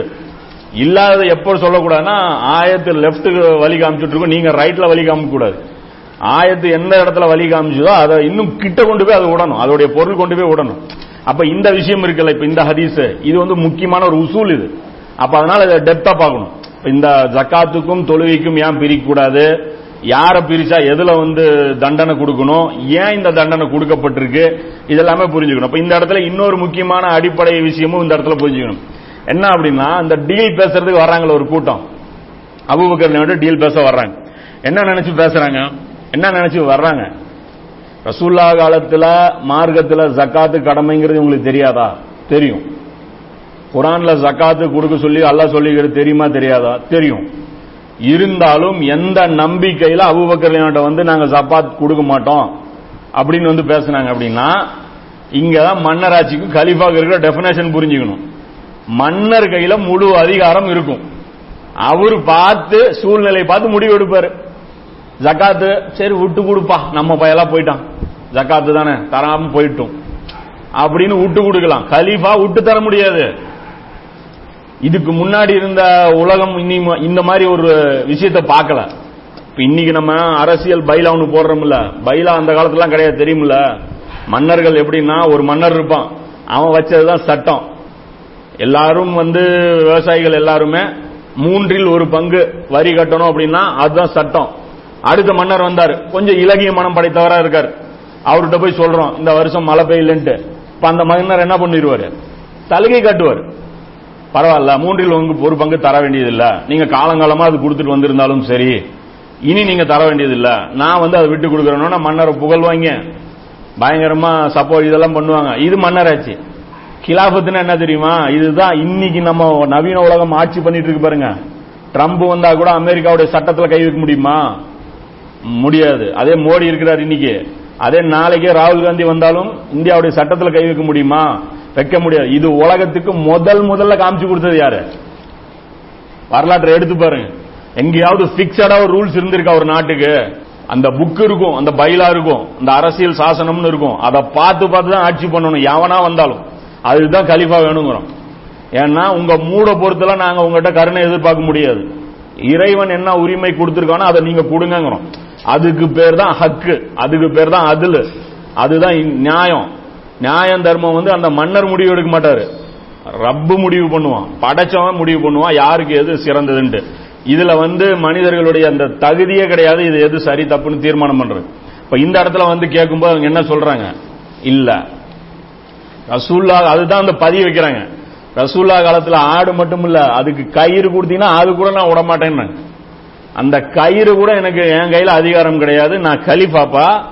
நான் வந்து கலிஃபா? நான் மன்னர்லாம் கிடையாது. இது சொல்லல. ஆனா அதுக்கு உள்ள அதான் மீனிங் இது சொல்லலனாலும் இதுதான் மீனிங் என் கையில பவர்லாம் எதுவும் கிடையாது. போன சேர்ல உட்காந்துட்டு இருந்தவர் என்னெல்லாம் ரூல்ஸ் போட்டாரோ அதே ரூல்ஸ் தான் எனக்கும். புது ரூல்ஸ் நான் எதுவுமே போட மாட்டேன். வெறும் நாலு அஞ்சு நாள் தான் முடிஞ்சிருக்கு. பெருசா உலகம் ஒரு மாற்றத்தெல்லாம் சந்திக்கல. இதுதான் ரூல்ஸ்னு சொல்லி அந்த இடத்துல ஃபைட் பண்ணி இது பண்றாங்க. இந்த இடத்துல உமர்லியா கூட ஆலோசனை என்ன சொல்லிடுறாங்க? உமர்லியா கூட என்ன சொல்லிடுறாங்க? கலிஃபத்துர் ரசூல் மக்களிடம் சிறிது மென்மையாக நடந்து கொள்ளவும் கொஞ்சம் சாஃப்டா நம்ம நடந்துக்கலாம். இந்த ஒரு வருடம் ஜக்காத் வசூலிக்காம இருந்துடலாம். கொஞ்சம் விட்டு பிடிக்கலாம். இந்த ஒரு வருஷம்.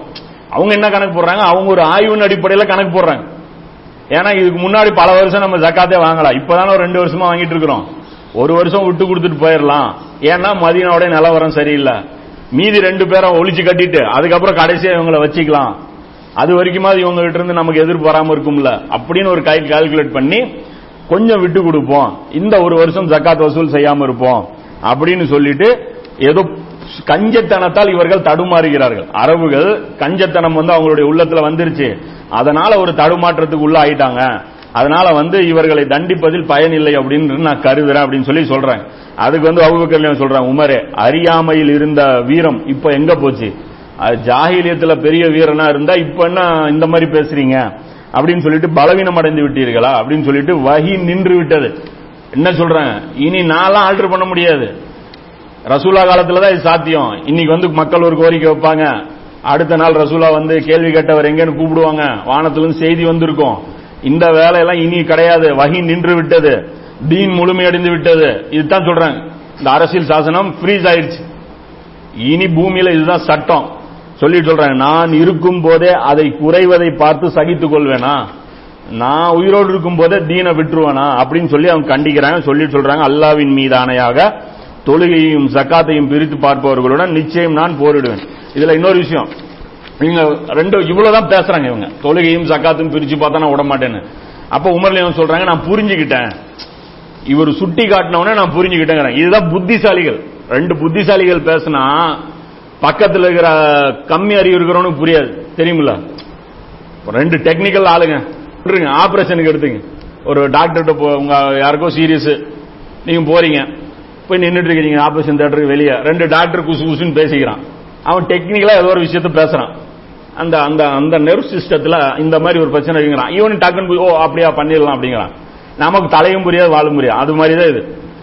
தொழுகைக்கும் ஜக்காத்துக்கும் பிரச்சனை இல்லை ஓ தொழுகைக்கு ஜக்காத் ஓ அந்த மேட்டரா ரைட் ஓகே அப்படின்னு இவங்க ரெண்டு பேர் பிரிஞ்சுக்கிறாங்க நமக்கு விரிவா பேசணும் இல்லைன்னா நமக்கு புரியாது இதுல வந்து இதுதான் பிரச்சனையே அப்ப ஹதீஸ் பொறுத்த வரைக்கும் விளக்கம் வந்து நம்ம கொடுக்கணும் ஏன் கொடுக்கறோம்னா ரெண்டு புத்திசாலிகள் பேசி அந்த அளவுக்கு லெவல் நமக்கு அறிவு இருக்கா இவங்க ஒரே வார்த்தை தான் பேசினாங்க தொழுகை ஜக்காத்து பிரிக்காதப்பா அப்படின்னாங்க ஓ ரைட்டு தொழுகை ரைட் ஓகே அதுல வருது இல்ல அப்படின்னு சொல்லி இவங்க என்ன பண்றாங்க உமர்லியானோ அப்படியே ஆஃப் ஆயிடுறாங்க இது என்ன விஷயம்னு பாத்தீங்கன்னா மக்காவுடைய ஸ்பெஷல் ஸ்டேட்டஸ் எது? ஹிஜாஸ் உடைய ஸ்பெஷல் ஸ்டேட்டஸ் அதுதான் நம்ம அன்னைக்கு கூட ஒரு சவர் கேட்கிறாரு என்ன அப்படின்னா மக்காவில் மதீனாவில் முஸ்லிம்கள் மட்டும்தான் இருக்கணும்னு சொல்லி நான் சொல்றேன்.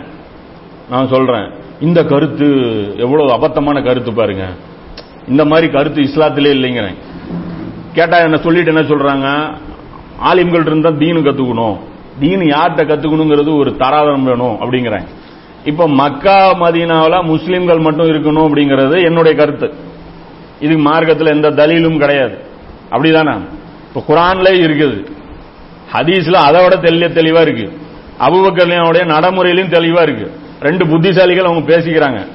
நமக்கு புரியல அப்படின்னா அது வந்து மார்க்கம் இல்லைன்னு ஆயிருமா? இது என்ன பிரச்சனை அப்படின்னா எதற்காக இவங்க இப்படி சொன்னாங்க? ஜக்காத்து கொடுக்காதவங்களை ஏன் கொல்லலாம்? தொழுவாதவங்கள ஏன் கொல்லலாம்னா அது அரபு தீபகற்பத்துக்குண்டான சட்டம். அது ஸ்பெஷல் ஸ்டேட்டஸ் பெற்ற பூமி. அது எங்க இருக்குன்னு பாத்தீங்கன்னா அல்ல சொல்றான். ஒன்பதாம் அத்தியாயத்துல இருபத்தி எட்டாம் வசனத்துல அல்ல சொல்றான். இந்த வருடத்திற்கு பிறகு யாரும் இங்கே நெருங்கக்கூடாது அல்ல சொல்றாங்க. இணை வைப்பாளர்கள் இங்கே நெருங்கக்கூடாது என்று என்ன சொல்றான்? அல்லாஹ் குரான்ல ஒன்பது அத்தியாயத்துல இருபத்தெட்டாம் வசனத்துல சொல்றான். அதே ஒன்பதாம் அத்தியாயத்துல பதினோராம் வசனத்துல அல்லாஹ் சொல்றான். அந்த தௌபால ஆரம்ப வசனங்கள் இருக்கும் பாரு. அதுல எல்லாம் சொல்லுவான் நாலு மாசம் டைம் அதுக்குள்ள நீங்க நல்லா யோசனை பண்ணிக்கிங்க அப்படிங்கிற அந்த விஷயம் சொல்லப்பட்டு அடுத்தது போர் தான் உங்களுக்கு அப்படின்னு சொல்லி எல்லாம் சொல்லிடுவான். சொல்லிட்டு தொடர அப்படியே பேசிட்டே வருவான்.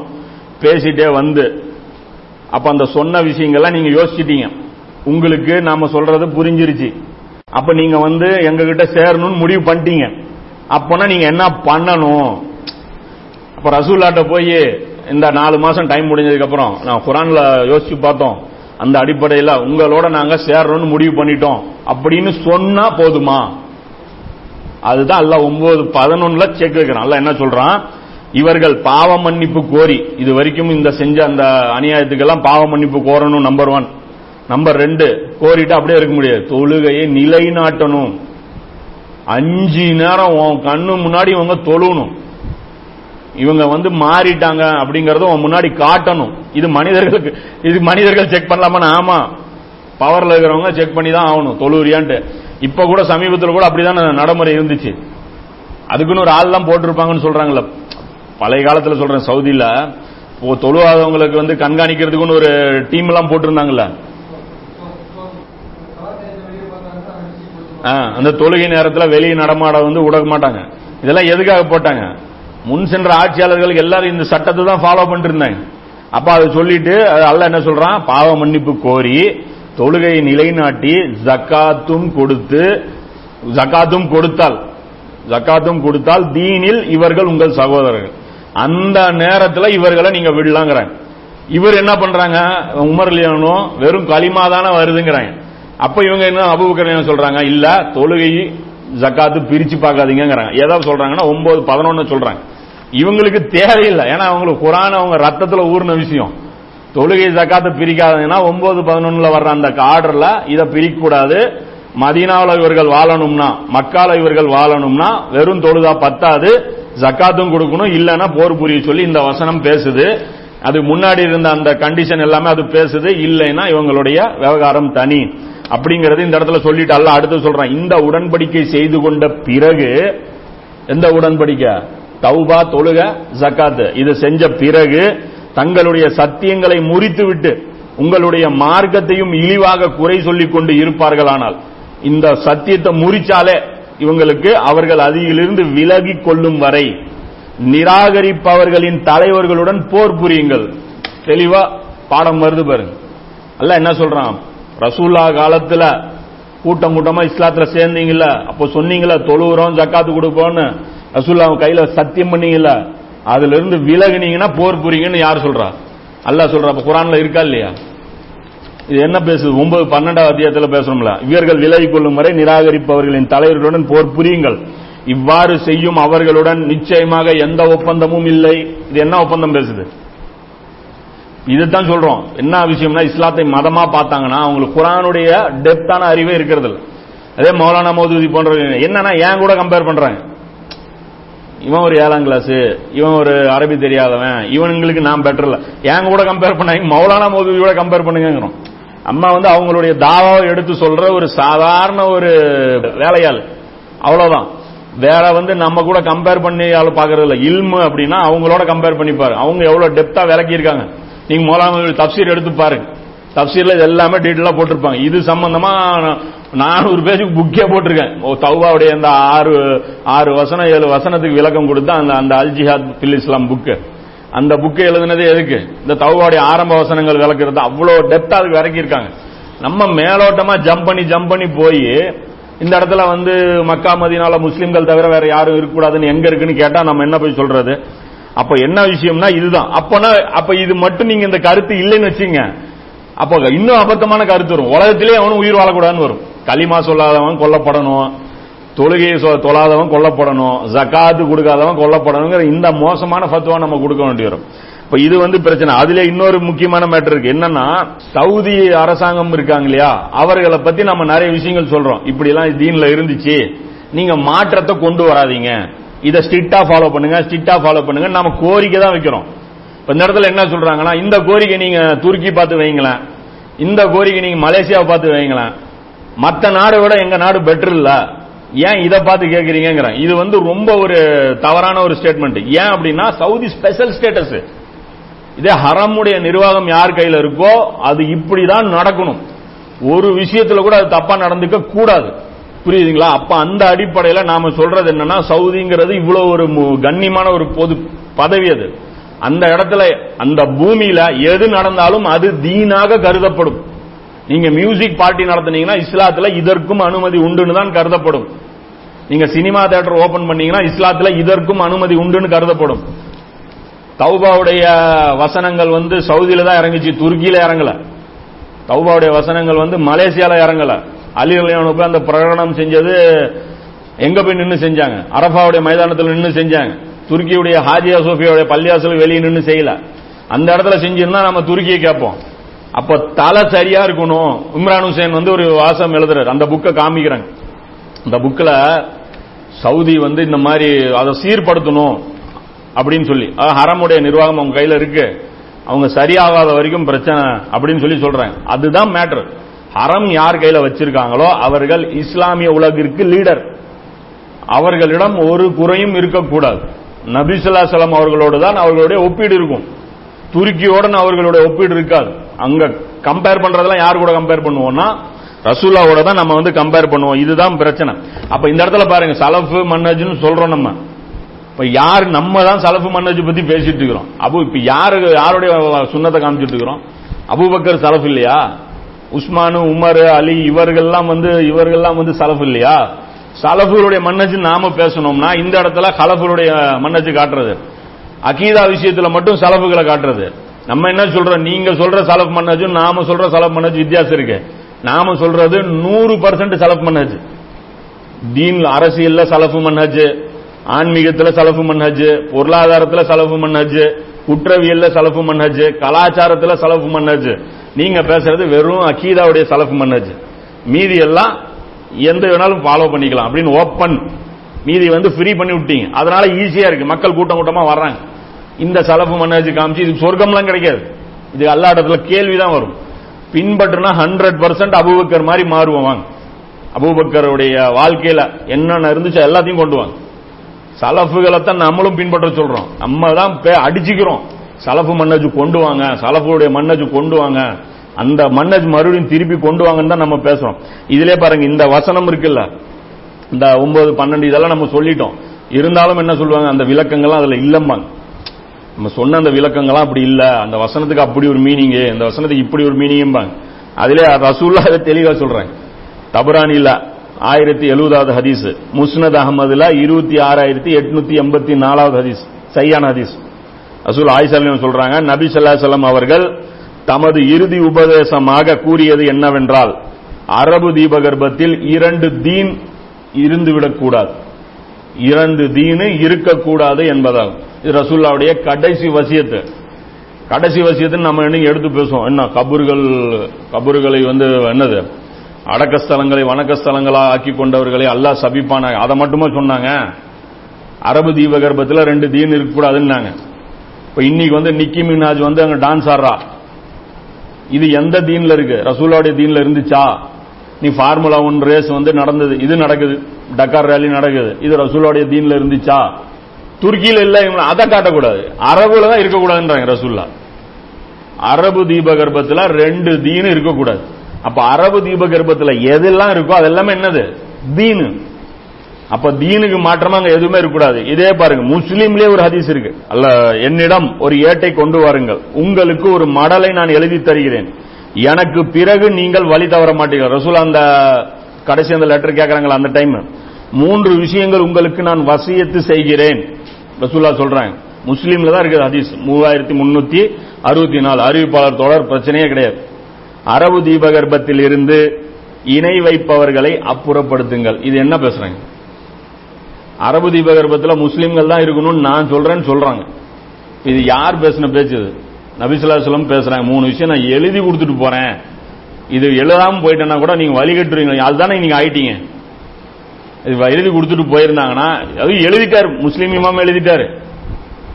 அவங்க எழுதிட்டாங்க. அவங்க கூட இருந்தவங்க மனப்பாடம் பண்ணிக்கிட்டாங்க. அவங்க எழுதின ரசூல்லா தன் கைப்பட எழுதி கொடுக்கல. ஆனா இருக்குது இல்லையா? அதே வந்து மூவாயிரத்தி அறுநூத்தி இருபத்தி ஆறாவது ஹதீஸ்ல. அல்லாவின் தூதர் சல்லல்லா அலிசல்லாம் அவர்கள் கூறினார்கள் நான் அரபு தீபகற்பத்தில் இருந்து யூதர்களையும் கிறிஸ்தவர்களையும் நிச்சயம் வெளியேற்றியே தீருவேன். இணை வைப்பாளர்கள் அங்க இருக்காங்களா? முஷ்ரிக் வந்துட்டானா? யூதன் வந்துட்டானா? கிறிஸ்தவன் வந்துட்டானா? இந்த மூணு பேர் இருக்கலாமா அங்க? இந்த இடத்துல வந்து மியூசிக் பார்ட்டி வந்து டான்ஸ் ஆடலாமா? அந்த இடத்துல வந்து மற்ற மேலை நாடுகளில் நடக்கிற கூத்துக்கள் நடக்கலாமா? அது புனித பூமி தான். இது யாருடைய மன்னஜ் ரசூல்லாவுடைய மன்னஜ் இல்ல. அறிவிப்பாளர் யார் தெரியுமா? உமர் இல்லையானு அப்ப இது எந்த செலவு மன்னஜ் இது? அப்போ வந்து இதைத்தான் பேசுறோம். அந்த தீனை தூய்மைப்படுத்துங்க. அந்த பூமியை தூய்மைப்படுத்துங்க. அது ரசூல்லா சொன்னதை நடைமுறைப்படுத்துங்கிறோம் நாம சலப்புகளுக்கு எதிராக பேசுறோம். இதுதான் சலப்புகளை ஃபாலோ பண்ண சொல்றது சலப்புக்கு எதிராக பேசுறதா நினைக்கிறாங்க. அது தப்பு. இப்ப இந்த இடத்துல சொல்றாங்க சொல்லிட்டு கடைசியா ரசூல்லா சொல்றாங்க முஸ்லிம்களை தவிர வேறு எவரையும் நான் விட்டு வைக்க மாட்டேன். இது அரபு தீபகற்பத்துக்கு பிறந்தாதுன்னா ஒட்டுமொத்த உலகத்துக்கா? இது அரபு தீப வாசகமும் இருக்கு. நாம் தமிழ் மொழிபெயர்ப்பாத்து பார்த்து தான் பேசுறோம். அரபில் என்ன நீங்களே செக் பண்ணிக்கங்க. அரபு தீபகற்பத்தில் இருந்து யூதர்களையும் கிறிஸ்தவர்களையும் நிச்சயம் நான் வெளியேற்றியே தீருவேன். முஸ்லிம்களை தவிர இதையும் போட்டாங்க ஏன்னா நாத்திகவாதி இருக்கலாம்னு சொல்லிடக்கூடாதுல்ல. முஸ்லிம்களை தவிர ஏத்தியஸ்டா இருக்கட்டும் வேற ஏதாவது இருக்கட்டும் யாவரையும் வேறு எவரையும் நான் விட்டு வைக்க மாட்டேன். இதை உமர் அல் கத்தாப் அலில்லாவன் அவர்கள் அறிவிக்கிறார்கள். தெளிவா இருக்கா? டவுட் இல்ல இல்ல. குரான்ல அந்த ஆயத்துக்கு இதுதான் மீனிங் மேட்ச் ஆகுதா? இவ்வளவுதான் விஷயம். அப்ப அந்த அடிப்படையில தான் தொழுகை கொடுப்பேன் தொழுவேன் ஜக்காத் கொடுக்க மாட்டேன்னு சொன்னா அந்த இடத்துல நீக்கப்பட்டுருவாங்க. அப்ப இந்த இடத்துல அல்ல சொல்றான் ஒன்பது அந்த ஒன்பது பதினொன்னுல பாத்தீங்கன்னா தெளிவா வந்துடும் எவர்கள் பாவ மன்னிப்பு செய்து தொழுகையை கடைபிடித்து ஜக்காத்தையும் கொடுத்து வருவார்களானால் அவர்கள் உங்களுக்கு மார்க்க சகோதரர்களே நாம் அறிவுள்ள சமூகத்திற்கு நம் வசனங்களை விளக்குகிறோம். அறிவு இருக்கிறவங்களுக்கு நான் விளக்குறேன் அப்படிங்கிறோம். இப்ப இந்த இடத்துல வந்து நம்ம வந்து புரிஞ்சுக்கணும் இதுதான் விஷயம் அப்படிங்கிறது. இப்போ அந்த ஒன்பது பதினொன்னுடைய ஒப்பந்தம் என்ன ஆயிரும்? அபுபக்கர் இந்த டீலிங் பேசினாலே அந்த ஒப்பந்தம் முறிக்கப்பட்டுருங்கிறாங்க. இத பாடம் வந்து யார் நடத்துறா? அபுபக்கர் நடத்துறாங்க. ஒட்டுமொத்த சமுதாயமும் என்ன நினைக்குது? பரவாயில்ல இப்படி இல்ல இப்படின்னு நினைக்கிறாங்க. இதுதான். ரசூல்லா ஏன் வந்து அபுபக்கர் விட்டுட்டு போனாங்க ஏன் ரசூல்லாவுக்கு முன்னாடி அல்லாஹ் வந்து இவர மரணி மரணம் கொடுக்கல? ஏன்னா பாடம் இவர் தெளிவா நடத்துவாரு. ரசூலா சர்டிபிகேட் கொடுத்துட்டு போனாங்க. நீ- அது இன்னொரு ஹதீஸும் இருக்கும் பாருங்க. அபு மக்கள் எல்லாம் ஒரு பாதையில போனாங்கன்னா நான் அபுபக்கருடைய பாதையில போனேன். இதுக்கு என்ன அர்த்தம்? நீங்க எல்லாரும் ஒரு ஸ்டாண்ட் எடுத்தீங்கன்னா நான் அபுபக்கருடைய ஸ்டாண்டு பக்கம் தான் இது எதற்காக உணர்த்துதுன்னா பின்னாடி இதெல்லாம் யூஸ் ஆகுண்டு சும்மா அபுபக்கரை புகழ்றதுக்காக இல்லை. நம்ம தான் என்ன சொல்றது கூல கும்பிடு போடுவோம்ல. அபூபக்கருடைய புகழ்ச்சி என்ன ஆனா அபூபக்கரை பின்பற்ற மாட்டோம். சும்மா புகழ்வோம் வாயில. அந்த புகழ் ரசூலா வந்து கொடுக்கல. அபூபக்கர் சர்டிபிகேட் கொடுத்தாங்க அதே வந்து மரணத்தை கரைசி தருவாயில என்ன பண்ணாங்க? வசியத் செஞ்சுட்டு போனாங்க. அபூபக்கர் உமரா நீங்க ஃபாலோ பண்ணுங்க. கேட்டா நீங்க வந்து இன்னைக்கு ஒரு பிரச்சனை இருக்குல்ல. சஹாபாக்களை பின்பற்றுவது தேவையா? சஹாபாக்களை பின்பற்றலன்னா தீனே இருக்காது தீன்ல என்ன இருக்காதுன்னு கேக்குது. தீனே இருக்காதுங்கிறேன். தீன்ல என்ன குறையெல்லாம் இல்ல தீனே கிடையாது. சஹாபாக்களை பின்பற்றலனா ஒட்டுமொத்த தீனையும் அவர்கள் தான் தாங்கி பிடிச்சாங்க. அபூபக்கர் லியானு அவர்கள் தாங்கி பிடிச்சாங்க. உமர் லியானு அவர்கள் தாங்கி பிடிச்சாங்க. அப்ப இந்த இடத்துல இது ஒரு முக்கியமான விஷயம். இதுல ஜக்காத் தராததால் என்ன பாதிப்பு இருக்கு அதையும் யோசிச்சு பார்க்கணும். ஏன்னா சாதாரணமா சரி பொருளாதாரம் தரலன்னா என்னங்க? நீங்க ஆன்மீகம் தானே பேசுறீங்க அப்படின்னு சொல்லி தாக்குதல் பண்ணுவாங்க இஸ்லாத்துடைய எதிரிகள். இந்த இடத்துல ஜக்காத் தர மாட்டாங்க அப்படின்னா ஜக்காத்து கொடுக்கலன்னா யாரோ ஒரு ஆள் கொடுக்கறன்னு கணக்கு கிடையாது. ஒரு குளம் தர மாட்டேன்னுச்சு அங்க எப்பயுமே ஒரு அது ரசூலா அந்த குளம் குளமா இருந்த அந்த அந்த சிஸ்டம் வந்து உடைக்கல. ரசூலா வந்து இஸ்லாம் வந்ததுக்கு அப்புறமா அந்த குளங்கள் அப்படி இருந்துச்சு அவங்களுடைய தலைவர்கள் இருந்தாங்க. எதா இருந்தாலும் அந்த குளத்துடைய தலைவரை கூப்பிட்டு பேசினா போதும். அதுல ஒரு நன்மையும் இருந்துச்சு. என்ன அப்படின்னா குளத்தில் இருக்கிற ஒவ்வொருத்தரும் நாம கண்ட்ரோல் பண்ணணும்னு அவசியம் இல்லை. பத்து த- அந்த தலைவர்களை மட்டும் கூப்பிட்டு நம்ம கண்ட்ரோல் பண்ணிட்டோம்னா போதும். இந்த தலைவர்களை மட்டும் நம்ம கண்ட்ரோலா வச்சுக்கிட்டா போதும். இன்னைக்கு வந்து நவீன உலகம் எதை ஃபாலோ பண்ணுது? அதைத்தான் ஃபாலோ பண்ணுது. இன்னைக்கு வந்து ஒரு சிஸ்டம் உருவாக்கிடுறாங்க. அந்த சிஸ்டத்தை காவல் காக்கிறதுக்கு என்ன பண்றாங்க? நீ முஸ்லீம் தலைவர்களை வேலைக்கு வாங்கிக்குவாங்க. தலைவர் வாங்கிட்டா போதும் சமுதாயத்திலிருந்து எதிர்ப்பு வராது. ஏன்னா அந்த த- அவரை அடக்கிறதும் அந்த சமுதாயத்தை திசை திருப்பி வைக்கிறதும் அவங்களுக்கு தவறா கத்துக் கொடுக்கறதும் அந்த வேலையெல்லாம் யார் பாத்துக்குவா தவறு இவங்க கெட்டதுக்கு பயன்படுத்துறாங்க ரசூல்லா நல்லதுக்கு பயன்படுத்துறாங்க. இன்னைக்கு இருக்கிற சிஸ்டம் எல்லாமே யார்கிட்ட இருந்து உசூல் எடுத்திருக்கு? ரசூல்லா தான் ஃபாலோ பண்ணுது. ரசூல்லா இருந்து கல்வி எடுத்துக்கிட்டு இவங்க தங்களுடைய வழிகேட்டுக்கு பயன்படுத்திட்டு நம்ம எடுத்து நல்லதுக்கு பயன்படுத்துற நாம கோட்டையை விட்டுட்டு நாம வந்து வேற என்னமோ பண்ணிட்டு இல்ல ரசூல்லா காப்பாத்துற பொறுப்பேற நமக்கு. ரசூல்லாவுடைய செயல்களை காப்பாத்துற பொறுப்பு ரசூல்லா ஒன்னு கிடக்கு ஒன்னு பண்ணிட்டு போயிட்டாங்க. நம்ம தான் ஏதோ ஒன்று சொல்லி சமாளிக்க வேண்டியதா இருக்கு. ஏதோ இஸ்லாத்துல. இஸ்லா நல்லா புரிஞ்சுங்க. ஒரு காலத்திலயும் முஸ்லீம்கள் இஸ்லாத்தை காப்பாத்தினதே இல்ல. இஸ்லாம் தான் முஸ்லீம்களை காப்பாத்திட்டு இருக்கு நீங்க உயிரோட நடமாடிட்டு இருக்கீங்கன்னா கொஞ்சம் கொஞ்சமாக அவங்க செஞ்ச அந்த நன்மையின் காரணமாக நீங்க பொழைச்சிட்டு இருக்கிறீங்களே தவிர நீங்க யாரையுமே காப்பாத்தல அப்படிங்கறது புரிஞ்சுக்கணும். இந்த இடத்துல அவங்க கொடுக்கல அப்படின்னா ஒரு குலமே கொடுக்கல. இது வந்து ஒரு கிளர்ச்சியா பார்க்கப்படும். க- அரசாங்கத்துக்கு எதிராக இது கிளர்ச்சி இது. அப்ப இன்னொரு இதுல மெசேஜ் என்ன போகுதுன்னா உங்க கண்ட்ரோல்ல எதுவுமே இல்லைங்கிறது காட்டுது. அப்ப கலீஃபாவை பார்த்து எவனும் பயப்பட மாட்டான்.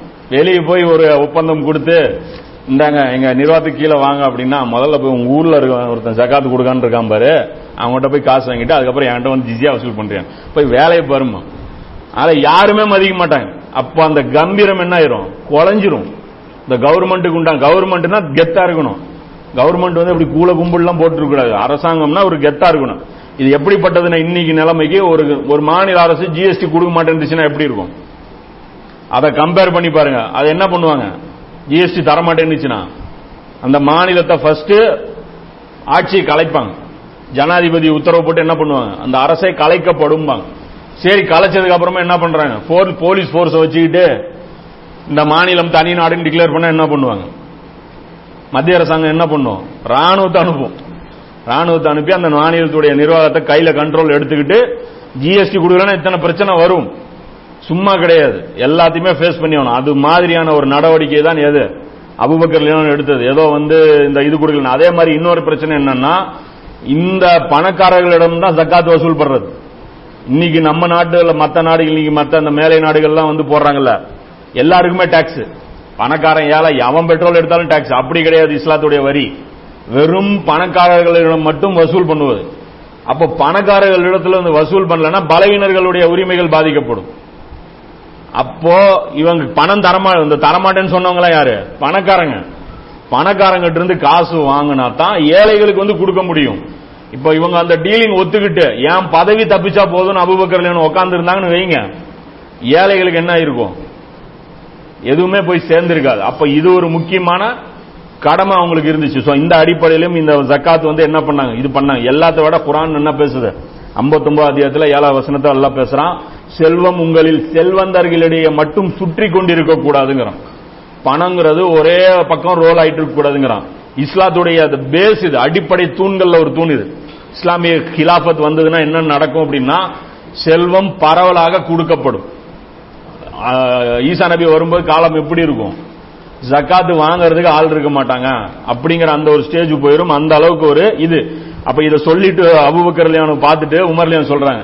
அந்த ஆதாரங்கள்லாம் கொடுத்து எங்களை வீழ்த்திட்டாங்க.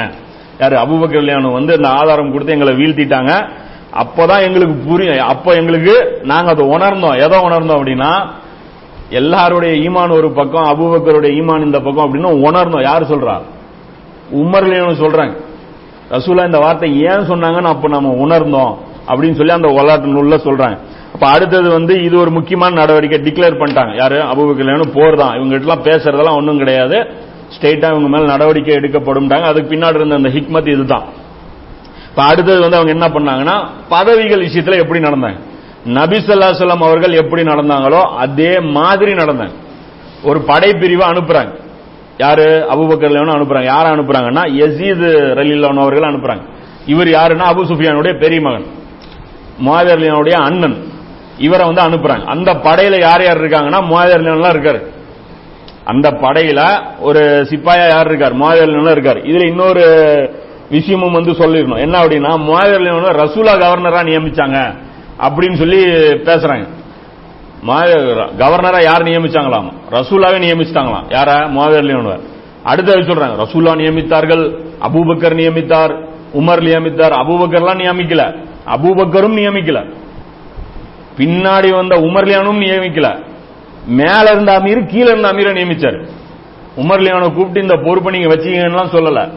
ஒரு கவர்னர் நியமிச்சாங்க. அந்த கவர்னர் மவுத் ஆயிட்டாரு அவரே நியமிச்சிட்டாரு. அடுத்த கவர்னர் எனக்கு பதிலா நீங்க இருங்கன்ட்டு. இவங்க தான் நியமிச்சாங்களே தவிர அதுக்கப்புறம் உமர்ல என்ன பண்ணாங்க? அதை விட்டுட்டாங்க. இந்த நியமனத்தை அப்படியே விட்டுட்டாங்க.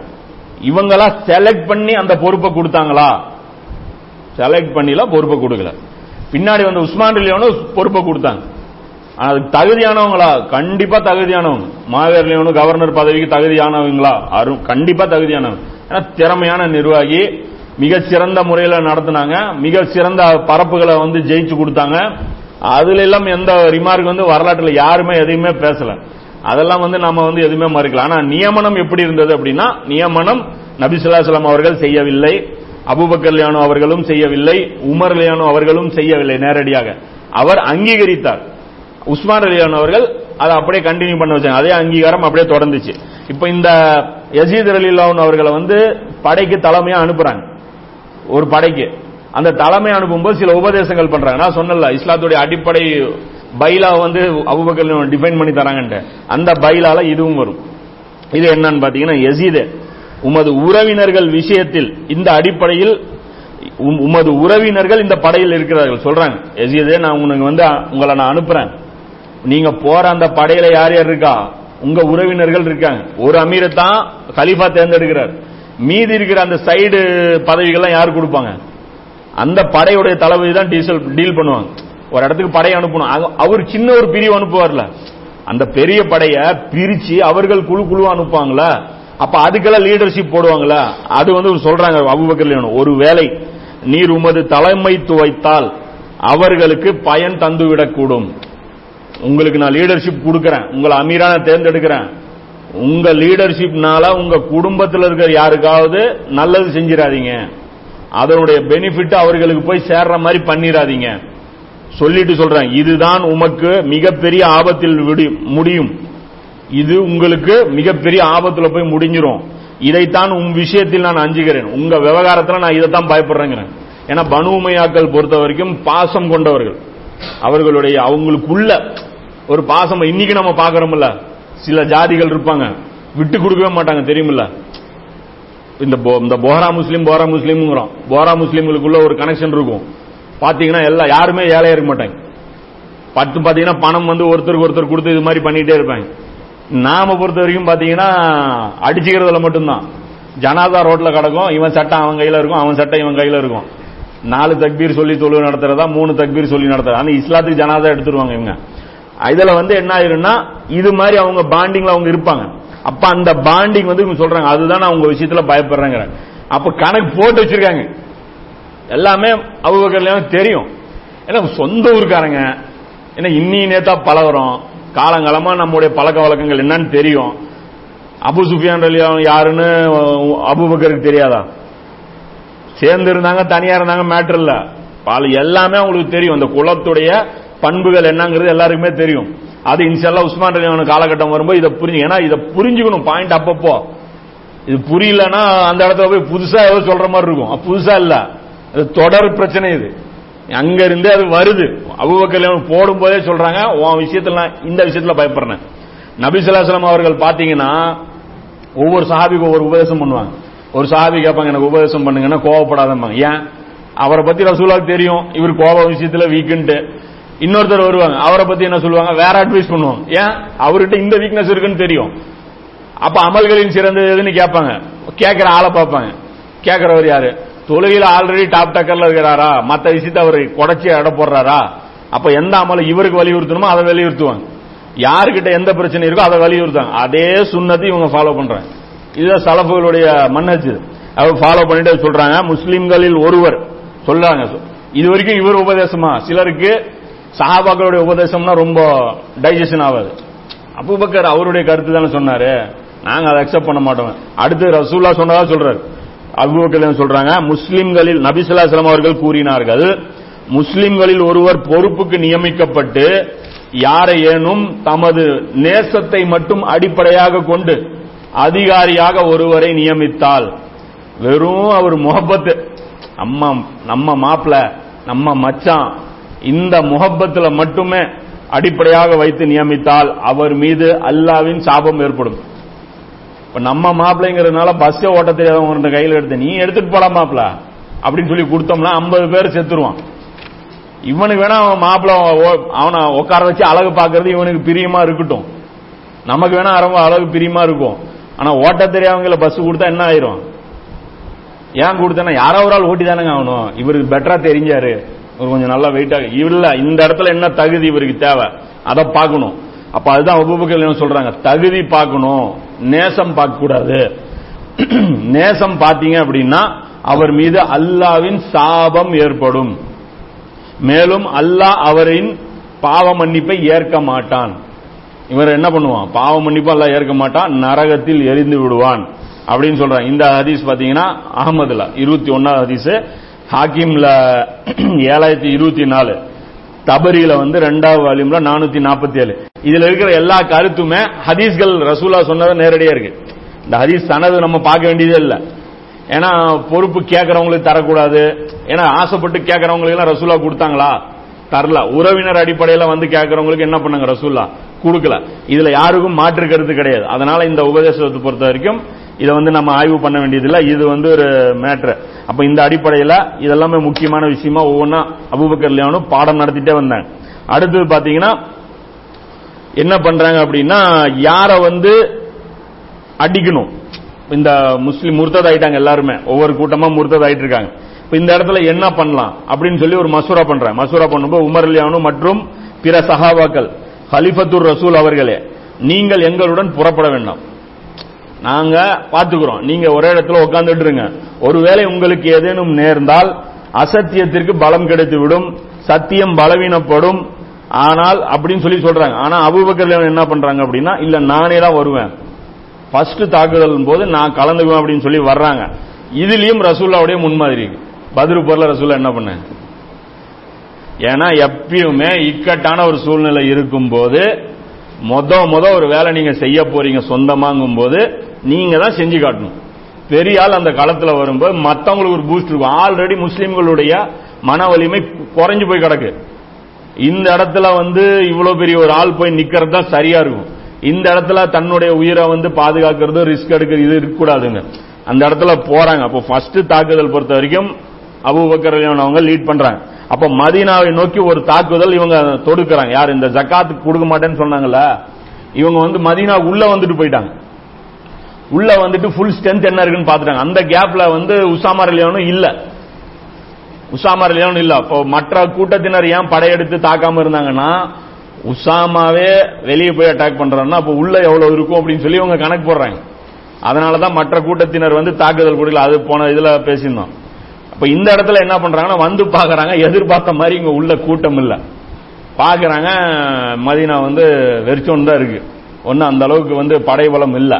அப்படியே போயிட்டு இவர் வேற போருக்கு டிக்ளேர் பண்றான் யாரு? அபுபக்கர் லியானோ நீங்க போய் ரெடி ஆயிட்டு வாங்க அப்படின்றாங்க இவங்க நேரம் வந்து இந்த தாக்குதல் பண்றாங்க. இந்த தாக்குதலை வந்து முறியடிக்கிறாங்க. இந்த தாக்குதல் இவங்க கணக்கு போட்டு வர்றாங்க. ஆனா அபுபக்கர் என்ன பண்ணாங்க? சும்மா அசட்டு துணிச்சல்லாம் கிடையாது. அப்படியே பாத்துக்கலாம் வா அப்பெல்லாம் கிழிச்சிருவேன் அப்பெல்லாம் கிடையாது. பக்காவா பிளான் பண்றாங்க. பெரிய பெரிய ஆட்களை வந்து நிர்வாகம் கொடுக்குறாங்க. அலி அலியானோ ஜுபேர் அலி இல்லானோ தல்ஹார் அலி இல்லானோ இப்னு மசூத் அலியானோ இவர்களை வந்து மதீனாவுடைய ப்ரொடெக்ஷன் கொடுக்குறாங்க இவங்க ஒவ்வொருத்தரும் நூறு பேருக்கு சமம். இதுதான் சொல்றோம். இந்த ஒவ்வொரு யாரெல்லாம் நம்பினாங்க பாருங்க. யாரெல்லாம் நம்பினாங்க? அந்த இன்னர் கோர் தான். அதாவது சொன்னல மசூரா பண்ணாலும் இந்த பத்து பேர் தான். நிர்வாகம் பண்ணாலும் பத்து பேர் தான். பதவிக்கு போட்டாலும் இந்த பத்து பேர் தான். பாதுகாப்பு பொறுப்பு ஒப்படைச்சாலும் இந்த பத்து பேர் தான். இவங்க பொறுப்பு போக மீதி பொறுப்பு இருந்தா அடுத்தவர்கள் கணக்கில் வருவாங்க. இவர்கள் இருக்கும்போது மற்றவர்களுக்கு பொறுப்பு கிடையாது. அப்ப அந்த அடிப்படையில் இதை வந்து பண்றாங்க. இப்ப இந்த இதுக்கு அப்புறம் பாத்தீங்கன்னா இது மதீனாவுடைய பாதுகாப்பு பண்ணப்பட்டுருச்சு. ஒரு தாக்குதல் முறியடிக்கப்படுது. இவங்கெல்லாம் திறமையா சமாளிச்சிடறாங்க. யார் அலி ரலியானோ ஜுபேர் ரிலியானோ தல் இன்னும் இவங்க மூணு பேரும் ஒரு செட்டு யாரு? தல்ஹார் அலி அவர்களும் ஜுபேர் அலி அவர்களும் அலி அலியானோ இருக்காங்களா? இவங்க மூணு பேர் ஒரு கேங்கு பின்னாடி இவர்களுக்குள்ளதான் அந்த கருத்து வேறுபாடு வருது. ஆனாலும் இவர்கள் மூணு பேருமே பாருங்க எப்பயுமே பாரு இந்த சம்பவங்கள் வரும்போது இவங்க மூணு பேர் ஒட்டுக்கா இருப்பாங்க. கூட பாத்தீங்கன்னா அம்மார் பின் யாசிர் அலியில கூட எப்பயுமே இருப்பாங்க. அப்ப இந்த டீம் வந்து எப்பயுமே இருப்பாங்க. இவங்களுக்குள்ள பயங்கரமான ஒரு காம்பினேஷன் இப்ப இவர்கள் மதினாவை இவங்களே பாதுகாப்பு வந்து செஞ்சிட்டாங்க இது வந்து. அடுத்த இந்த இந்த தாக்குதல் முடிஞ்சதுக்கு அப்புறம் உசாமர் படை வந்துருது. ரெஸ்டே கிடையாது. அபுபக்கர் ரெண்டு வருஷம் இருந்தாலும் மதினாலே நிம்மதி கிடையாது. வெளியே போய் தாக்குறதெல்லாம் ரெண்டாம் பட்சம். ரசூல்லா ஒரு பீரியட்ல இருந்தாங்க தெரியுமா? இந்த தபுக் போற நேரத்துல தூங்க மாட்டாங்க யாருமே. மதினா என்ன ஆயிருமோ என்ன ஆயிருமோ இந்த கரு கருக்குன்னே இருக்கும். அது ரசூலாவுக்கு ஒரு சில மாசங்கள் தான் அப்படி இருக்கு. சில நாட்கள் தான் அப்படி கிடைச்சது. அபுபக்கர் இவனுக்கு ரெண்டு வருஷமும் இதுதான். மதினா எப்போ வந்து யார் அட்டாக் பண்ணிடுவாங்க இப்படி இந்த மாதிரி ஒரு இக்கட்டான சூழ்நிலையில அவங்க எடுத்தாங்க.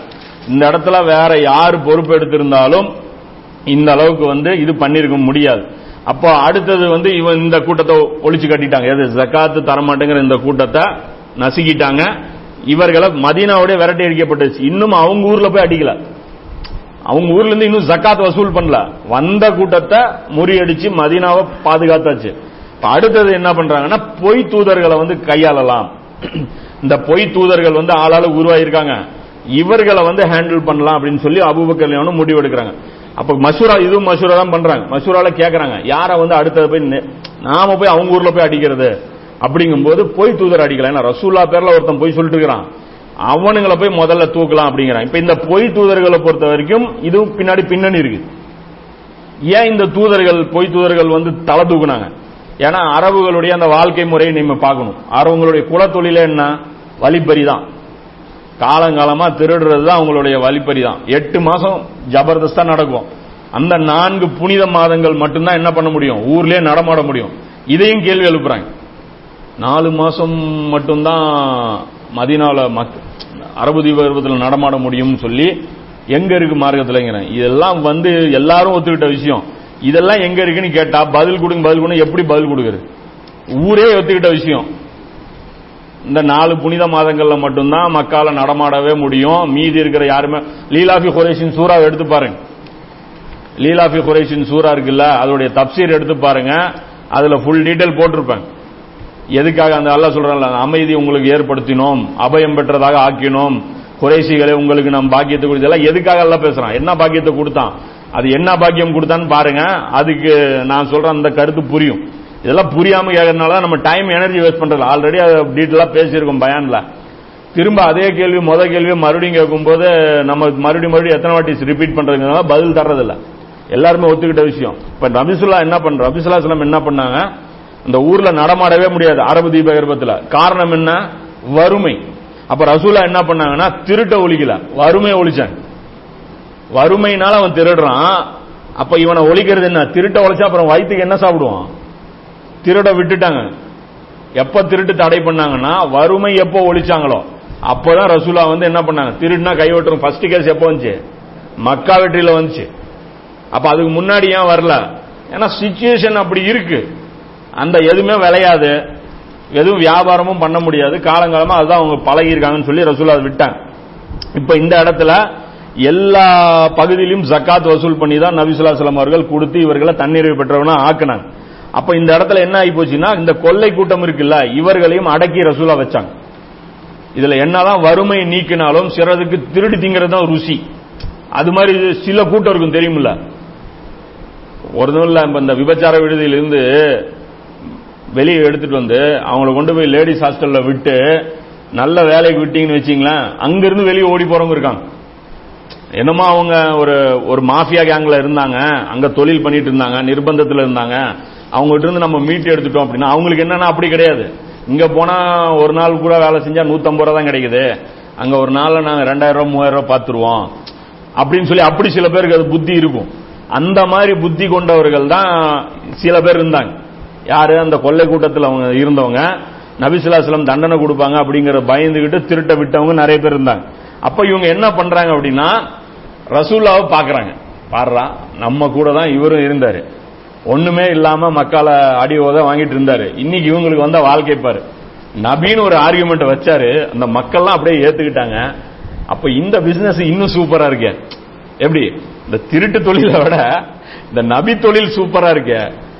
ராஜா மாதிரி மதிக்கிறாங்க. சமீனா தானாங்கிறாங்க. மூஞ்சி கூட எடுத்து பாக்குறது இல்ல அந்த போதை. அதை ஃபீல் பண்றாங்க இவங்க. இவங்களுக்கு அந்த பதவியா தெரியுது. அது ரசூலா சொம நபித்துவம் இவங்களுக்கு அது பதவியா தெரியுது. இன்னைக்கு கூட அப்படிதானே ஆகி போச்சு ஆட்சிங்கிறதும் அதை அடைய பாக்குறதில்ல அதையெல்லாம் அடைய பார்ப்பாங்க அது இருக்கிறதுல கஷ்டமான சொம அது. அது எவனா விரும்புவானாம். அறிவு இருக்கிற எவனால் ஆட்சி விரும்புவானாம்.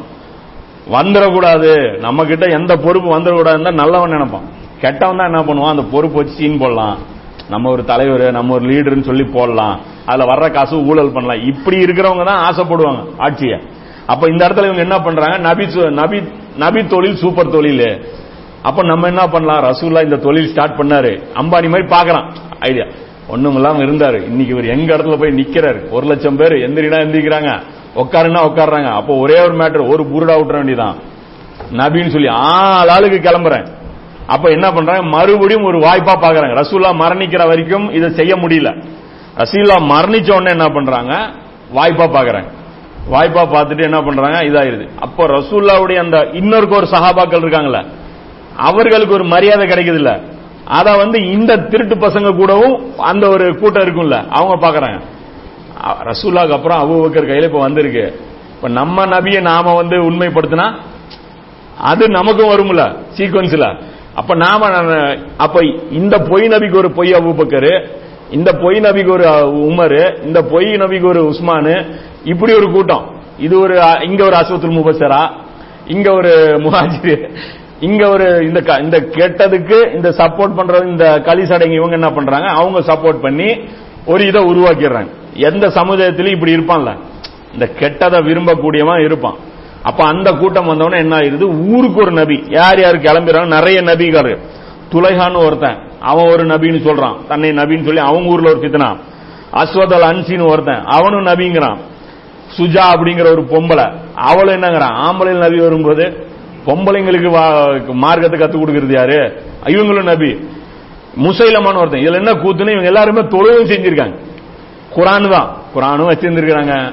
அஞ்சு நேரம் தொழுவும் வச்சிருந்திருக்கிறாங்க. இதுவும் பண்ணிருக்காங்க. அதுல சில சலுகைகள் வேற அப்பப்போ.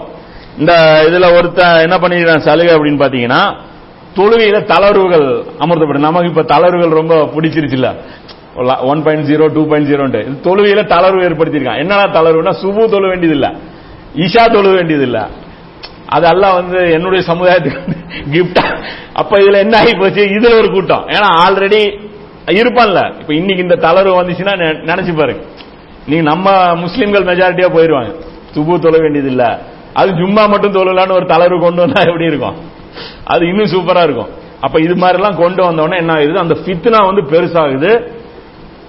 மத்த ஃபுல் ஊரே எப்படி இருக்கு? இந்த மாதிரி நிலைமைக்கு போயிடுச்சு. இதை எல்லாமே அடக்கணும்னு எவ்வளவு கஷ்டம்? எப்பயுமே எந்த நாட்டுக்குமே உள்நாட்டு கலவரம் அடக்கிறது தான் ரொம்ப கஷ்டம். வெளியே போய் அடிக்கிறது ரொம்ப ரொம்ப ஈஸி உள்நாட்டு கலவரத்தை உங்களால சமாளிக்கவே முடியாது.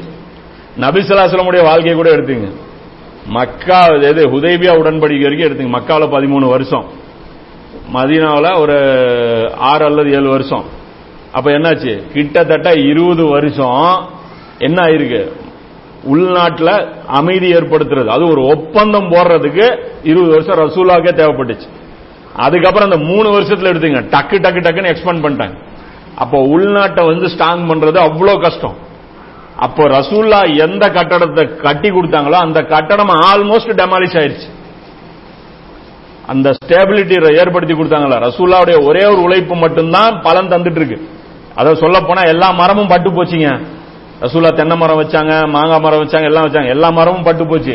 ஒரே ஒரு மரம் மட்டும்தான் பட்டு போகாம இருந்தது. எந்த மரம்னா இந்த சஹாபாக்கள். அந்த தூய்மையான அந்த கூட்டம் இருந்தாங்களா அல்ல குரான்ல சொல்றாங்க ஒரு தண்டு. அது உறுதிப்படுத்திச்சு. அந்த கூட்டம் மட்டும் பியூரா இருந்துச்சு. அந்த அந்த அந்த ஆரம்ப மக்கா தாவா செஞ்சாங்களே தாருல இருக்கம்ல அது மட்டும் அந்த மரம் மட்டும் தான் பலன் கொடுத்துட்டே இருந்துச்சு. அதை வச்சு இது எல்லாமே முறியடிச்சாங்க. யாரு? அபுப கல்யாணம் இன்ஷால்லா அந்த அந்த இந்த போர்கள்ல இந்த ஒவ்வொரு பொ- பொய் தூதர்கள் இருக்காங்க இல்லையா? இவர்களை எல்லாம் வந்து எப்படி அடக்குனாங்க? அதுக்கப்புறம் இவங்க வஃபாத்துல என்னென்ன நடந்துச்சு? இவங்களுடைய இன்னும் முக்கியமான விஷயங்கள்லாம் இருக்கு. அதே மாதிரி உமரலினுடைய தேர்வு இது எல்லாமே இன்ஷால்லா அடுத்தடுத்த அந்த நிகழ்வுகள்ல பார்ப்போம். இது வரைக்குமான இந்த நிகழ்வு வந்து போதும். வாஹிர் தாவான் அல்ஹம்துலில்லாஹி ரபில் ஆலமி டவுட் இருக்கா? பேசணும்ல? அப்படியே இருக்கட்டும் உங்களுக்கு இல்ல இல்ல அதுதான் அது. அப்போ அது அது பண்ணாலே இந்த வருஷம் ஜக்காத் வாங்க முடியாதுல்ல? அந்த ஜக்காத்துடைய அந்த டைம் மொத்தத்தில் இல்ல இவங்களுக்கு ஆன்சர் பண்ணி ஆகணும் இல்லைங்க. இப்ப குழு வந்திருக்கு. குழுக்கு நீங்க ரிப்ளை இப்பயே சொல்லி அனுப்பணும்ல. புரியுதுங்களா? அந்த இடத்துல கேட்டு சொல்றோம் அப்படின்னாலே அவங்களுக்கு வெற்றி தான். யாருக்கு? இந்த ஜக்காத்து மறுத்த அந்த கூட்டத்துக்கு நீங்க போங்க நாங்க ஊருக்கு போய் பேசி சொல்றோம் அப்படின்னாலே என்ன அர்த்தம்? அங்க போய் பேசுவோம். அவுபக்கர்கிட்ட போனோம் எங்களை எல்லாம் பார்த்து அப்படியே அரண்டுட்டாரு. ஏற்கனவே அவங்க பயந்து பயந்து போயிருக்காங்க. உசாமா வேற ஊர்ல இல்லையா? சொல்லிட்டு வந்தோம். பார்த்து நடந்துக்குவாரு. பார்க்கலாம் அப்படின்னு அந்த ஒரு தெனவட்டில் இருப்பாங்க. இந்த இடத்துல அபுபக்கர் லேவனுடைய வாழ்க்கையில ஒ- ஒவ்வொரு ஸ்டெப்பும் எப்படி இருந்துச்சுன்னா ரசூல்லாவா ஒரு ஒரு சா ஒரு சிப்பாய். அவ்வளவுதான். அவ்வளவுதான் குறைஞ்சிருக்கு இஸ்லாமிய படையில. பெருசாலாம் அப்படியே இஸ்லாமே குறைஞ்சு போச்சுலாம் இல்லை. அதுதான் இவர் பேசுறாருல சுஹேல் பின் அம்ரு. இஸ்லாம் இன்னும் வலுவடைந்து விட்டதுங்கிறேன். இது வரைக்குமாவது ரசூலா இருக்காங்கன்னு இவங்கெல்லாம் செயல்படாம இருந்தாங்க ரசூலா இருக்காங்க அவங்க பார்த்துக்கிட்டோம் அவங்க பார்த்துக்கிட்டோன்னு இப்ப ரசூலா இல்ல இல்ல இப்ப தன்னுடைய வேலையை அவங்க எடுத்து செய்யும் போது இன்னும் வந்து ஒரு டெடிகேஷனாக இன்னும் வந்து அதாவது என்ன சொல்றது சில விஷயத்துல அவசர கொடுக்கையே பண்ண மாட்டாங்க.